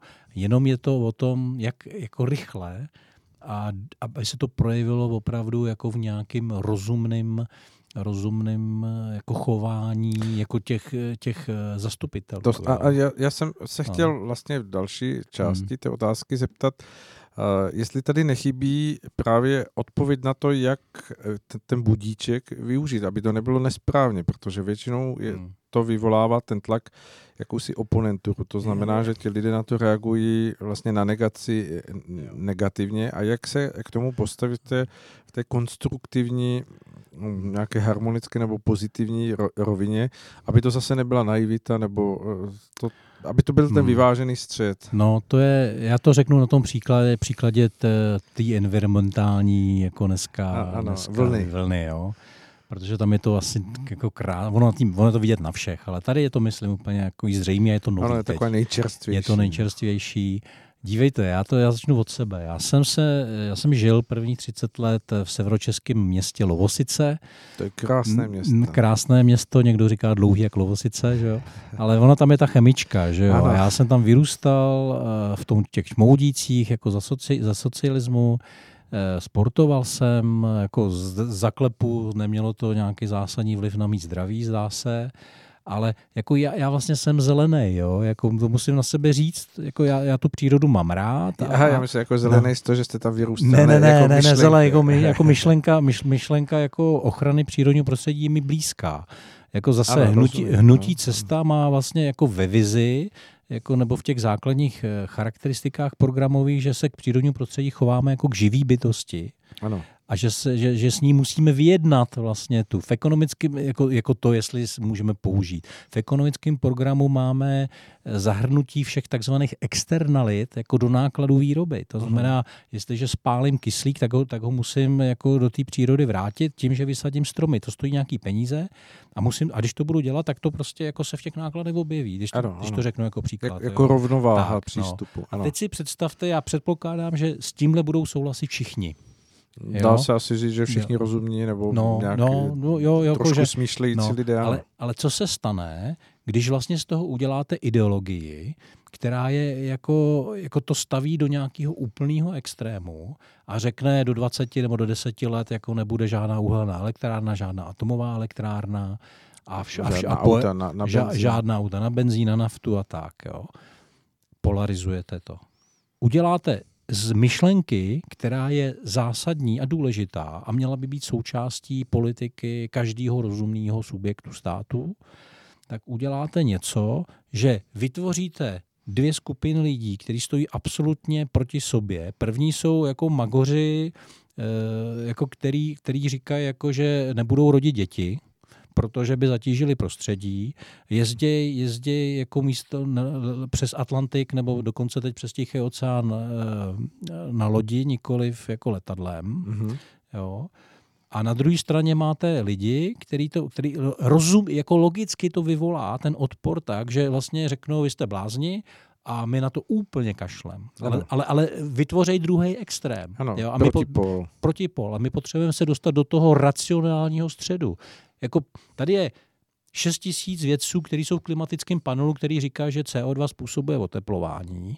A pak je, a teď mě neberte za slovo, někde jsem to jako našel kdysi, ale už si to nebyl jsem to pak schopen dohledat znova, že existuje dalších 12 tisíc klimatologů, který jako s těma nesouhlasí. Ale ten, jenom ten klimapanel dostává ty, ty, ty. Prostor. A já říkám, prosím vás, oteplování pra, jako pravděpodobně probíhá. Jo, jak to ty čísla na to ukazují. Jo. Může to být jako nějaká výchylka, jako flu- fluktuační, že jo, protože to sledujeme velmi krátkou dobu z hlediska geologického, ale řekněme, že probíhá. Takže jo, tak na tom se asi shodneme. Jo, že jako minimálně jako je to potřeba sledovat. Druhá otázka, nakolik se podílí člověk, lidstvo na tom oteplování. Ty jedni říkají ze 100%, ty druhý říkají z 0%. Teď to je absolutní kravina.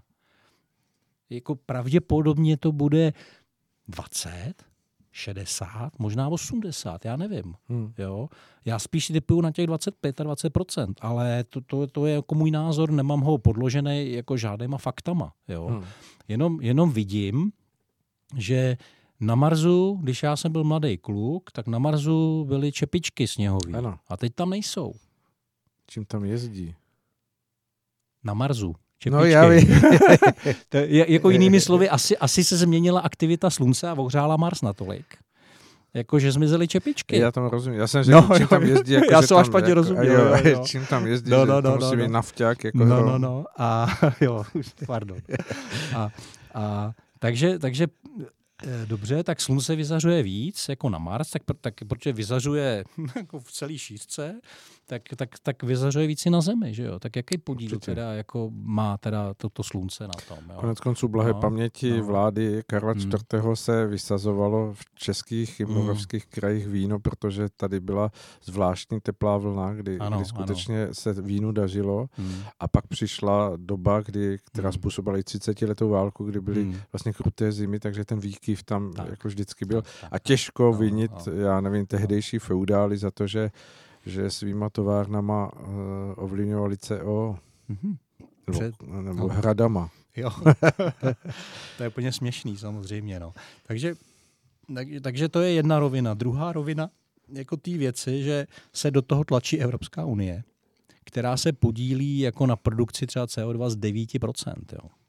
Eh, Jestli si dobře pamatuju to číslo. měřítku. No, v celosvětovém Ano. měřítku. Čína a Amerika, který se podílí dále, Indie, který, který, to produkují nejvíc, tak ty se toho nezúčastní. Ano. Jo. Eh, A teď ještě děláme takové jako věci, že bychom zakázali uhelné jaderné elektrárny. Eh, Já jsem viděl teď nedávno nějaký graf, jak, jako, jak se podílejí na tom výkonu, na té spotřebě, jo, ty jednotlivý ty. Jako ta, a byly tam už i teda ty, ty, ty, ty obnovitelné zdroje, Ano, jako větrný ano, a, ano. a sluneční. To tam má takový výkyvy. Jako dokud nebudeme opravdu umět jako uh, udržet v nějakých bateriích nebo kde jako tu energii v nějak opravdu Rovnoměrně. Hr- jako, jako v takovém objemu, aby jsme pokryli tu spotřebu, no tak je to úplně šílenství. Jako to, to, to jako oni, jako ty, ty, ty, ty klimaalarmisti vlastně říkají, že jako, že ta jaderná energetika, že, že je vlastně nejdražší a že tohle všechno to je. Tak, a já nevím, jako asi jo, asi je drahá. Ale, ale nedotujeme ji na rozdíl od, od, od, od uhlobaronů, a teda od, od těch solárních baronů, Jo, tam dáváme 40 miliard ročně, jo. To, je, to jsou obro, no, ještě víc, to jsou obrovský peníze a to, o tom se jako nemluví. Hmm. Jo. Ale logicky, prostě my jsme na 50. rovnoběžce. Co bychom chtěli? My nejsme na 30. Jo? Co, co, můžou, co mají říkat Švédi? Ano. Jo, to, to, a to je prostě, dokud nebude jako celosvětový systém výměny energie, jako že, že ty soláry budou na Sahaře, jo, řekněme, a budou zásobovat půlku světa, a to jenom v dne, že jo, v noci ne, Ano. tak, eh, tak eh, vlastně to, to je celý jako nesmysl. Hmm. Takže, takže jako tady je potřeba rozvaha a místo toho jsme se dostali do ekologického šílenství, který vlastně jako mm, jako je úplně proti zdravému rozumu. Já to řeknu zase na jednom jediném příkladě. Eh, Tankování auta vám trvá tři minuty dneska benzínového, naftového. Jo? Eh, Na baterie jako nějakého elektromobilu trvá minimálně 30 minut, desetkrát víc. To znamená, že bude mít desetkrát víc čerpacích stanic? Hmm. Jo? Umíte si to představit?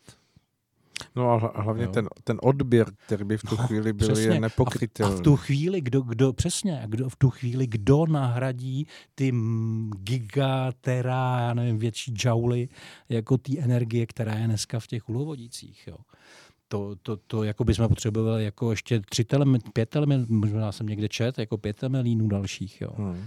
A no, je to, je to vlastně celý, celý zcestný. Jo, jakože tam, já teda možná teď be- beru jako, tady to nemám ověřený, jako že bych ty data, jako ty čísla někde studoval jako v, z odborných analýz, takže pokud se mýlim, tak se omlouvám divákům, někde jsem to jenom čet. na demagog.cz. No, no, skončím na demagog.cz, ale jako je právě, jsem to někde četl, neuvěřoval jsem si to, ty zdroje. Jo, nemám to spočítaný, není to tak těžký to spočítat, ale neudělal jsem to. Takže, takže přebírám teda bez záruky jako nějakou informaci, kterou jsem někde četl. A ale každopádně jako tenhle způsob úvah je potřeba jako v tomhle, v tomhle dělat. Takže to je ten střed, jako návrat k selskému rozumu. Hmm. Jo. K jakési moudrosti, k jaký- která vychází z přirozenosti No, vnímání tak. věcí. A to je, a to je vlastně jako druhý aspekt té věci, že my, eh, nebo že si představujeme, že někdo, kdo vystudoval vysokou školu a dělá třeba v nějakém oboru 20 let, takže tomu rozumí a že se na něj můžeme Že spolehnout. odborník. Že je odbor, odbor, ne, že odborník, to odborník je, ale že je odborník do té míry, že rozumí těm procesům natolik, že, že je dokáže přečíst a předvídat. Jo? Hmm. A já bych jako tady, tady si přihřeju zase svoji políčičku. Já jsem vystudovaný matematik a zabýval jsem se nějakou dobu teorií systémů. A počasí a klima je, je takzvaný komplexní systém. Komplexní systém je charakteristický tím, že eh, na, jsou tam nelinární vztahy mezi vstupy a výstupy. Jo? Říká, jako zn- znáte možná pojem efekt motýlých křídel. Jo? Mhm, v amazonském pralese zamává motýl křídlem a eh, na druhé straně někde, někde v Mexiku vznikne, vznikne cyklon. jo? Jo? Že z toho malého závadu větru vznikne, vznikne jako nějaký... Ano, rozumím. Ano, jak se, ano, jak, jako co jim tam ničí teď ty, ty tornáda To- to- to- a tady tyhle ty hurikány. hurikány. Hurikán vznikne, jo. To je prostě ta matematika těch, těch složitých systémů. Jo. Prostě mezi, mezi vstupem a výstupem neexistuje nějaká linearita. Jo? My jsme zvyklí z normálního světa, že když tlačíte málo, tak roztlačíte kolo. Když tlačíte hodně, roztlačíte vozejk. Jo? Když, když tlačíte opravdu hodně a jmenuje se, jak se jmenoval ten člověk, takový ten v, v 80. letech, Jo, jo, jo. z Brňák, Ano, takový ten ano, Rafan, tak ten roztlačil vagón, že jo. jo. jo. A Eh, Franta. Jo, nějaký Franta to byl. No, No, ano. no, no. A, takže, takže my jsme z normálního svě- světa zvyklí na tyhle ty vztahy. Franta Kocourek. Franta Kocourek, ano, děkuju. A, ale tohle neplatí v těch složitých systémech, v těch komplexních systémech. Tam ty, tam ty věci fungují prostě úplně jinak, než jako odpovídá jako tomu. Takže představa, že oni, oni ty meteorologové modely mají, jo, ale, ale tam jsou prostě jako díry těch Hmm. modelech. Jednak, jednak, jednak jsou tam nějaký pišvejcové konstanty, který, jako, který byly konstanty, ale už nejsou, jsou staly se proměnýma a nikdo neví proč. Jo, může to být třeba ten vliv toho slunce a dalších, dalších jevů. A druhá, jako nejsou, ne, nepopisují vlastně tu realitu dokonale v tom smyslu, že by vzali v úvahu všechny faktory, které ovlivňují to prostředí. To znamená, ten model je neúplný. A když máte neúplný model, tak, tak většinou jako funguje nějakou dobu a pak, pak jako jak se ta realita promění nějakým způsobem, tak přestane fungovat Hmm. úplně. Můžete mít model jako na to, jak eh, úspěšná firma je typický příklad. Jo? Ano. Že to je, trh je taky komplexní systém. A jestliže máte úspěšnou firmu a to vám funguje třeba 10 let, tak přece jako si nemůžete myslet, že když to bude dělat pořád stejně, že budete pořád úspěšný. Jo? A to, je- to, to je vlastně úplně stejný, Ano, stejný, stejný, stejný mechanismus. Takže ty lidi, kteří jako mají to vzdělání a dělají jako studio, tak mají pocit, že jsou páni bozy a rozumějí tomu. Ale to vůbec není pravda. Oni, roz, oni, oni, oni ten systém popíšou na 10, 15, 20% a myslejí si, že mají vyhráno. Ale nemají, protože těch, těm 80% nerozumějí. Zůstávají jim pod Tak. povrchem nebo někde No, tam stranou. jsou proměný parametry, vlivy, který prostě oni nevidějí, Hmm, hmm, jo, protože nejsou schopní vidět. Teď, když překročím do toho duchovního rozměru, tak eh, jsem eh, se bavil s jednou paní, která má určitý schopnosti nadstandardní, řekněme, a, a bavili jsme se o oteplování a ona mi říkala jednu věc. No víš, ono je to propojený eh, jako ty systémy a ty jemnohmotný a hrubohmotný jsou propojený jako eh, to je jedna fyzika. A jestliže lidi v sobě mají hodně agrese, a to je, to je vlastně oheň, Ano. jo? A, vl- a vlastně ty emoce, které prožívají, jsou ohnivého typu, no tak eh, jako co se stane? Jo? No tak, tak prostě je to teplo. A to teplo se tady objeví i v té fyzikální realitě. Hmm. Jo? A Má, má tenhle, ten, tenhle ten jev.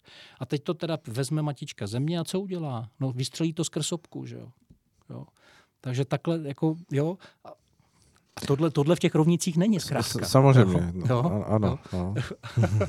A nikdy nebude No, pravděpodobně. protože jo? to stojí no. mimo hranice toho tak, racionálna, no. se kterým No. pracuje věda, A, samozřejmě. a, a já zase nechci říkat, jako jestli to má dvouprocentní vliv nebo 20% vliv, nevím, jo, ale, ale to jenom na těchto příkladech můžeme ukázat, jak je, to, jak je to komplexní, složitý a vlastně nesvázatelný do těch rovnic. Hmm. Jo.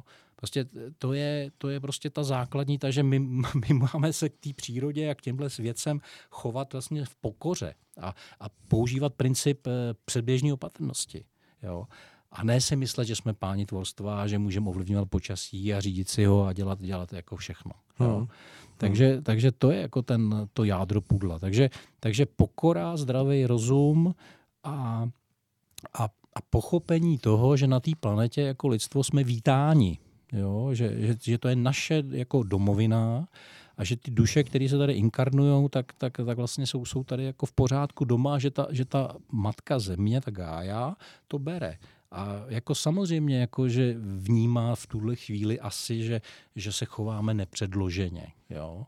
Ale není to tak, jako že, že, že nás za deset let jako odřízne, jo? když uděláme, do, když, když, když budeme jako mít dobrou vůli to změnit postupně. Tak, ano, jo? ano.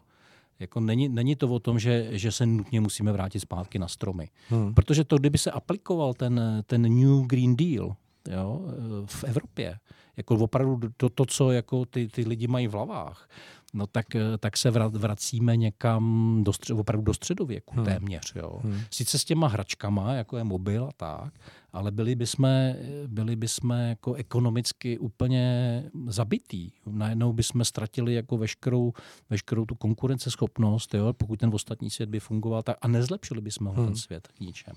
Takže tady, tady je potřeba eh, jako změna vědomí. Jo? Vlastně nic jiného než změna vědomí to nedokáže jako proměnit jo? k Hmm. lepšímu. A, a zase, já jsem optimista a věřím, že právě během těch tří, pěti let se, se k té změně vědomí dojde do té míry, že mm, se začnou chovat jinak i ty korporace a majitelé a tohle všechno a pokud ne, tak dostanou jako od matičky eh, země, jak to říct slušně, Za uši. za uši. Eh, Nedá se to popsat tak, že to je, hm, ono to možná se nabízí, jakási, jakási jenom vlna, která se objevila a jako, jako ně- nějaká, nějaké bouřkové pásmo to teď přechází a, Hmm. a že, že teď eh, vlastně zatím třeba je ještě další, další a další jako z tématy, které teď ani nedokážeme odhadnout, co všechno se Jo. může v hlavách lidí vynožit. Hmm, víte, to není hlavá lidí. To je z mýho pohledu, tohle je normálně projev té takzvané konceptuální moci, toho globálního vedení, řízení, prediktora, Mhm. chcete-li.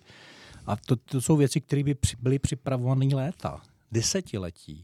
Zelené strany vznikly eh, v 70. letech v Evropě. Piráti to samý. Mhm. Jo? Už? No, no, no, no Aha. někdy 70. 80. léta. Jo? Mhm. A ty byly vědomě, cíle vědomě připravovaný na tohleto. Uh, takzvaná, takzvaná jak frankfurtská škola, že jo, kde jejíž, jejíž výstupem jsou všechny, nebo frankfurtská, teď nevím. No, někde v Německu to vznikalo. No, v Německu vůbec vznikají zajímavé ideologie. Jo? A my tam vznikly vlastně všechny ty... Vše, všechny ty No, ideologie, ať všechny už ty- byly ty- na západě no, nebo no, na no. východě a byly zhoubné A to, stejně. no. tedy, no, tak když, když to teda zúžíme teď na ty, na ty dvě století, no tak, tak, tak vlastně tohle je ta třetí, jo. Tak, a e, ta malá odbočka, někdo, někdo moudrý, už nevím kdo, řekl, jako, že, že, že, že ta totalita vždycky přichází v jiném kabátě než předchozí, že my se získáme citlivost na, na ten fašismus, jsme získali citlivost a vidíme ho. Pak jsme získali citlivost jako na komunismus, ale teď, teď, jako te, teď vlastně ten imunitní systém jako je bezbraný, protože nikdy neviděl jako ten tlak na rozpad rodiny třeba, jo, Hmm. a na toho přirozeného řádu, jo, který je jako v těch vztazích mezi mužem a ženou a těch věcí. Tady, tady prostě je zase malá odbočka, 99,97% lidí, kteří se narodí, mají normální geny, eh, chromozomy X, nebo jak to je XY, jak jsme se to učili ve škole. Ano. Jo. To znamená, jsou to jednoznačně ženy nebo muži. Hmm. Jo, 99,97. To je za jenom 3 setiny procenta narozených lidí mají teda nějaký genetický defekt. Jo. Ale to, že jinými slovy, když to není v genech, tak je to kde? Tak je to buď v hormonech, anebo psychice. Jo. Nebo to může být No. duševní rovina No, člověka, no, v psychice, že, že, no, že no, no, vlastně myslím. No. jako v, tom těle je inkarnovaná jiná duše. Jo, tak, z toho, tak to, já jsem to zúžil tohle do toho, Rozumím, toho ano, slovy psychika. dobře. Jo, tak, No, to, jo, to je ano. malá odbočka. Jo. Ano. Ale, ale najednou se z to vytáhne a veme se z toho, jako, jako že to je něco strašně důležitého a že, že teda k těm pár setinám procenta sku, jako lidí se skutečným problémem, jako tím nechci ostatní bagatelizovat, ale, ale jako že opravdu, tak, tak jako najednou jako nebudeme říkat maminka a tatínek, a budeme říkat rodič jedna, rodič dva Hmm. kvůli tomu. Jako to je absolutně, absolutně absurdní. Jo? Hmm. A jinými slovy, je to zase jenom součást toho celého trendu, toho pokusu dostat Evropu na kolena a, a zkoušej vlastně všechny verze, všechny varianty dostupné, který jako kde nemáme tu citlivost. Já nevím, kolik jich je, to je docela dobrý bod, jako který jste řekl, že doví, co ještě přijde. Jo. Já si takovou představivost nemám, ale teď bych viděl ty čtyři jako hlavní. Ale všechny ty věci vznikaly už jako po druhé světové válce vlastně. Jako začaly vznikat jako, jako ty semínka, jako na těch vysokých školách se to začalo učit. Jo. A vlastně ta generace, která jako tím prošla, tak to dneska považuje za samozřejmost a je to součástí jejich jako myšlenkového světa. A není, není jednoduše možný je z toho jako vy- vyvíst, jo? Protože oni se vlastně třeba, vlastně vytvořil se tím generační problém, jo, jako v těch vztazích jo, a tak dále a tak dále. Ale to je, to je jednoznačně řízený těm, tě, těma globálníma elitama, je to dlouhodobě plánovaný a připravovaný a e, vlastně znova jenom zopakuju, že my v, za, ve východní střední Evropě máme sen, v naše generace, teda jako řekněme 45 plus, má vlastně tu senzitivitu vybavenou jako od těch komunistů na to, aby tohle byla schopná vnímat. A proto jim tak vadíme, že jo. Hmm. A když jste zmiňoval toho Miroslava Bártu o tom, že vlastně přirovnává ten stávající stav k tomu nějakému možná starému Egyptu nebo Hmm. nějaké civilizaci, která vlastně prošla podobným cyklem, tak myslíte, že tam byly stejné věci jako, jako hm, globální korporace nebo nějaká forma, která to nakonec Forma ekonomické moci, no tak tam byl, že v té době byli většinou panovníci, kteří sobě politickou a ekonomickou moc koncentrovali. Jo. Mhm. Takže to byla vlastně jedna instituce. Dneska to máme rozdělený a jako jenom vidíme, že někde, někde v Bruselu nebo ve Washingtonu nebo Londýně se sejde jako nějaký politik s nějakým, s nějakým bankéřem třeba a oni se tam něco dojednají. Že. Hmm. Jo. Ale tenkrát to byl jeden člověk jako z tohohle pohledu. Rozumím, nebo- Ale, ale ty příznaky jako byly velmi podobné. Jo? On to sepsal do nějakých sedmi bodů, jestli se nepletu. A jeden z nich, jako těch příznaků, je rozpad institutu rodiny. Mhm. To znamená, není to poprvé. Jo, Hmm. co, co, co jako ve starém Římě jako známe historii poměrně dobře, že jo. Takže to víme, že tam probíhal třeba tenhle ten fenomén. Jo. Tak tam to Jako- šlo s morálním no. rozkladem a No, no, ce- no, celkovou no. jako z, No a přesně, hodnotovou ro, rozpad hodnotového systému. Ano, jo, ano. Jo. Eh, Existuje jedno video, na který jsem narazil nedávno. A je to nějaký chlapík, je to Rus, který jako nějaký agent jejich jako tajné služby, který utek do Ameriky v, v 70, na konci 70. nebo začátkem 80. let. A on tam vypráví o tom mechanismu toho té manipulace, takzvaný subverze. On to nazývá jako subverze. Uh-huh. Bez, Bezejmenov se jmenuje. Když si dáte, eh, vážní posluchači, do YouTube nebo do vyhledávače slovo bezejmeno narazíte na pár videí, jedno z nich má 45 minut nebo tak zhruba a je to přednáška. Prosím vás, mhm. pustě si to. A uvidíte, že že, že, ta, že, že to bylo celý, že to, co teď žijeme, bylo celý připravený, protože přesně o tom on tam mluví. Hmm. Úplně dokonale. Jo? A, a říká tam na konci jednu, jednu absolutně podstatnou věc, že jediná ubrá a jediný způsob, jak se té subverzi ubránit, je vlastně hodnotový systém, který opravdu si udržíte a uhlídáte v té své společnosti, postavený na víře. To si představte, že říká nějaký ruský plukovník, jo. jo. jako ze Sovětského svazu, to je úplně neskutečný, jo. Jako, ale to je úplně dokonalý, když, když, jako když si to celý uvědom, poslechnete, tak si uvědomíte, že má pravdu. Jo. To znamená, s čím eh, ten komunismus, ať byl jaký chtěl, tak měl vlastně vizi a nějaký, nějakou hodnotovou, hodnotovou vizi, hodnotovou, sou, která vytvářela soudržnost mezi lidma a, a vlastně nějaký společný cíl. Mm-hmm. Jo? A tohle nebylo nahrazeno ničím. Žádnou pozitivní hodnotovou vizí, která vytváří soudržnost společnosti. Jo?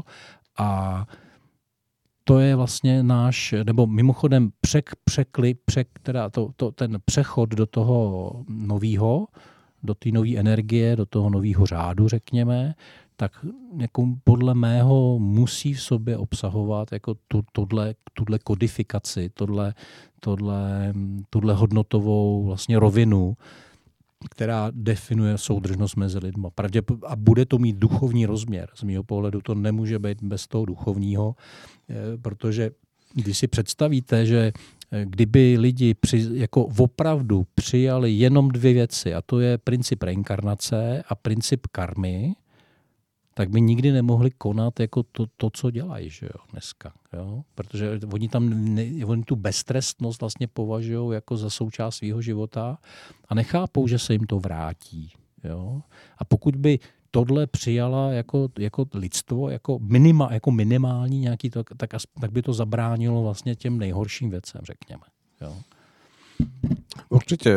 Asi si myslím, že jsme se jakoby dotkli hmm. toho, té, té vize, že vlastně tím cílem té budoucí společnosti by měl být eh, vlastně nastavený nějaký společenský systém nebo společenské soužití lidí v té vědomosti toho, co vy zmiňujete, plus uvědomění toho, že eh, ten život na zemi je pro každého z nás příležitostí k nějakému duchovnímu růstu, k duchovnímu zkvalitnění, duchovnímu pokroku, který vlastně nemá být brán jako cíl tady na Zemi, ale že pokračuje dál, kde, kde je vlastně eh, úplně jiná ještě vědomost našeho bytí. Hm. Nevím, eh, jak na to reagovat úplně jedno, co mě napadá, že, že prostě ten život můžeme brát jako jednu třídu v nějaké škole. A přesně tak. A jde o to, jestli absolvujeme jako jedničkáři, nebo jako trojkaři, anebo jako, že si to budeme opakovat, že jo, jako pětkaři. Takže takže t, já teda za sebe chci, chci jít do, do, do, do vyšších tříd už. Eh, řekněme, že stačilo tady ta hra eh, těch pár tisíc let to období té Kaliugy, že, jo, že pět tisíc let nebo kolik to je, to jsou taky různý ty názory na to, tak, eh, tak to je určitě jako ten cíl a mě napadá vlastně taková ta schrnutí jako celý té úvahy, tak George eh, George, to je francouz, Brassens, eh, řekl takovou jednu moudrou větu, že revoluce to je pokusit změnit, změnit sebe sama v naději, že celý svět půjde stejnou cestou. Mm-hmm. Takže to je možná takový to moje heslo vnitřní, eh, že se snažím pracovat na sobě, stát se lepším člověkem a, a jako víc toho moc udělat nemůžu. Jo? A když někdo chce mě poslouchat nebo se se mnou bavit, tak, tak je to dobrý, ale já se nikomu nevnucuju, protože zase jedna, jedna z moude, jedno z moude říká, že nejhorší je nevyžádaná rada. Že? tak doufám, milí posluchači, že nevnímáte naše vysílání v tomto duchu, protože skutečně... Jestli jo, to... tak už odešli, to v klidu. že je to pouze nabídka k nějakému zamyšlení.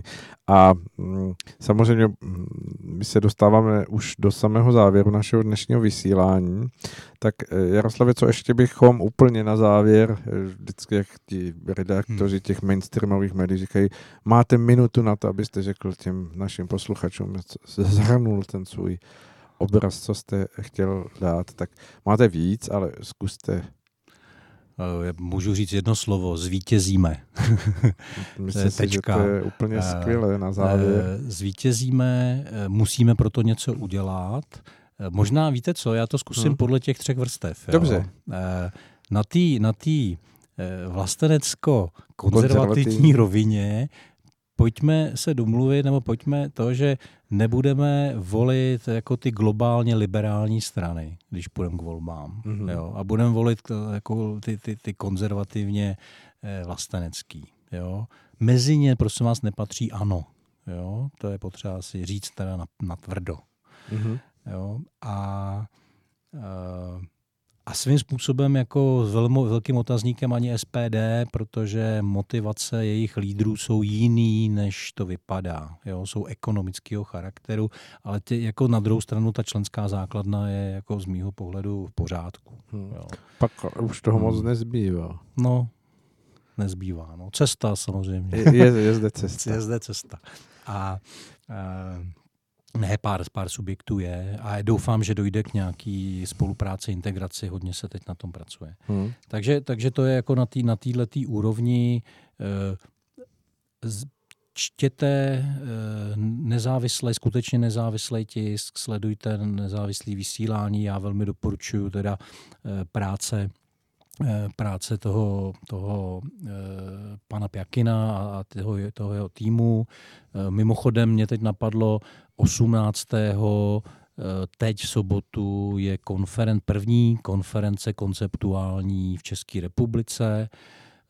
Já teď z hlavy nevím, webovou stránku, zkuste si dát, když tak, kdyby vás to zajímalo, chtěli byste se zúčastnit, je tam ještě pár volných míst, tak, tak je to jako Československá, kon, Československé konceptuální fórum se to jmenuje, mm-hmm. tak to mhm. si dejte do vyhledávače a najdete tam možnost nějaký registrace. Mm-hmm. Uh, takže to určitě doporučuji a hlavně zůstat optimisty, zůstat, zůstat, zůstat eh, jako v, v sobě, nebát se, a stát se vlastně tím čím dál lepším člověkem v tom morálním slova smyslu. Ano, harmonii, harmonii a, dobrotivosti. A, dobrotivosti. Hmm. a v tom konání, ne, ne jakože neutíká, ne, nemá smysl utíkat před tím světem. My, ten, my ne, neutíkáme z hmotného světa k duchu, teď vlastně už přecházím, teda jsem přeskočil ano. na tu nejvyšší úroveň, ale potřebujeme produkovnit hmotu. Pražské konceptuální fórum, ano, teď mě to kolega už našel tady, děkuju, takže tam je, tam je mhm. možnost se registrovat. A pražské, jo, jsem řekl československé, zajímavý. Jedno z témat bude tam Československo, hmm. jako takový, což je jako velmi zajímavý. A takže, takže mm, nenechme se, teď, teď přejdu do té druhé úrovně, nenechme se zmanipulovat eh, tě, těma ideologiema genderismu, multikulty, eko, já nevím co všechno, zůstaňme ve zdravém rozumu, uvědomme si, že jsme manipulováni a nenech, nenechme se, jo, nenechme se koupit, jo, je to opravdu, teď, teď, jako z mýho pohledu v tom, a teď přejdu do toho druhého, třetího, do té třetí úrovně, do té duchovní, z mýho pohledu teď vlastně každý stojí před otázkou, nebo je mu pokládána otázka, komu sloužíš. A ta odpověď ne, se neočekává, že něco řekneme, ale že svými činy ukážeme, komu sloužíme. Hmm. Jestli tý temný nebo světlý straně. A tohle je možná to nejdůležitější memento jako pro následující dva roky, mýho pohledu. A uh, věřím tomu, že uh, se prostě ještě sejdeme a budem někdy za třeba 5-7 let a budem si povídat o téhle době, jako že, že to bylo náročné, ale že to stálo za to. Hmm. Takže eh, ať, ať to stojí za to.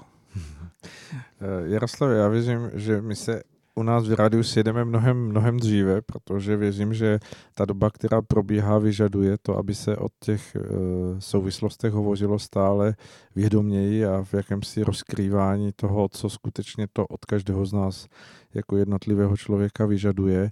A mm, každé takové to přiblížení nebo mm, nahlédnutí si myslím může být pro mnoho lidí velkou podporou a možná i vyhnutí se jakýmsi psychickým problémům, kterým podléhá velké množství lidí stále víc a víc. Takže doufejme, že v tomto směru můžeme přinést tu malou, malou snůžku eh, rad do, do toho eh, každodenního života našich posluchačů a proto věřím, že se tady uvidíme brzy, možná za měsíc. To záleží na vás. Já rád přijdu kdykoliv, eh, když budu mít možnost a čas. Ale opravdu já, jako já jsem opravdu bytostný optimista. Já věřím tomu, že to dokážeme. Možná ta hra je už dneska jenom o tom, jako kolik uh, lidských duší projde tou branou a kolik ne. Hmm. Jo. Ale určitě jako, to není tak jako Atlantida, jo? že se to celý zavře a znova od začátku. Hmm. Takže tenhle, tenhle scénář uh, si, si, jsem přesvědčen nehrozí. Hmm. A je to, je to uh, náročný, ale sejdeme se v lepších časech, jako určitě. A tím nemyslím, že se mezi tím nebudeme scházet, jo, ale myslel jsem to tak, že třeba ano. za těch sedm let budeme schopni tu retrospektivu si dát a, a vlastně budeme o mnoho moudřejší a, a možná se třeba i budeme smát, jaký jsme měli naivní představy. Uvidíme, budeme se na to těšit a samozřejmě v těch mezičasech eh, se eh, rádi sejdeme s vámi a v každém případě se uslyšíme, nebo aspoň takto na dálku budeme eh, pozdravovat naše posluchače, které samozřejmě teď zdravím úplně na závěr našeho vysílání. Děkuji všem, kteří vydrželi u rádia poslouchat nás a a pokud se nedostali k tomuto vysílání v této živé podobě, tak bez pochyby najdou naše vysílání v eh, archivu, ať už v, přímo v archivu Rádia Bohemia, anebo na YouTube, kde se brzy objeví sestřih tohoto záznamu. Milí posluchači, to je úplně všechno. Já děkuji Jaroslavovi Kuchařovi, že přišel, děkuji a přeji mu hezký večer. Děkuji. Eh, děkuji i našemu technikovi, eh, eh, člověku v režii, Jakubu Žajdlíkovi a vám všem přeji krásný zbytek dnešního večera a věřme, že bude lépe a dělejme věci, aby lépe bylo. Krásnou dobrou noc. Krásnou dobrou noc.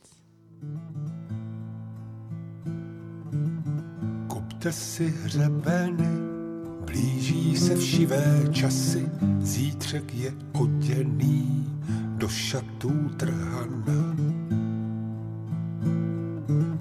Jdou trávou hyeny na svojeho do kvasy, mám kufry spáleny už časně od rána.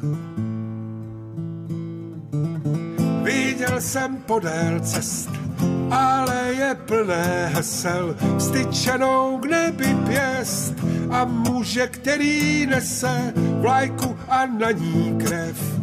Lidi, jež pod ní stáli a z dálky hučel zpěv internacionály.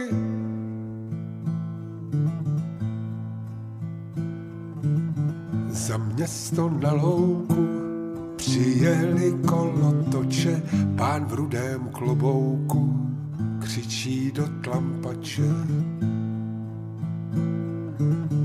Več beru na mouku, zahlédneš červotoče, v krajině pavouků je mouchám do pláče.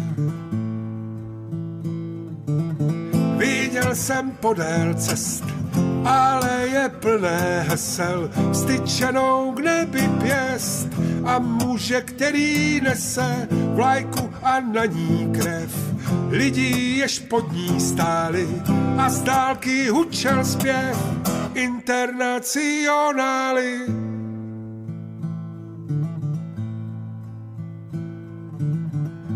Oči od černi a srdce od inkoustu, proroci mizerní, už jste žolt dostali.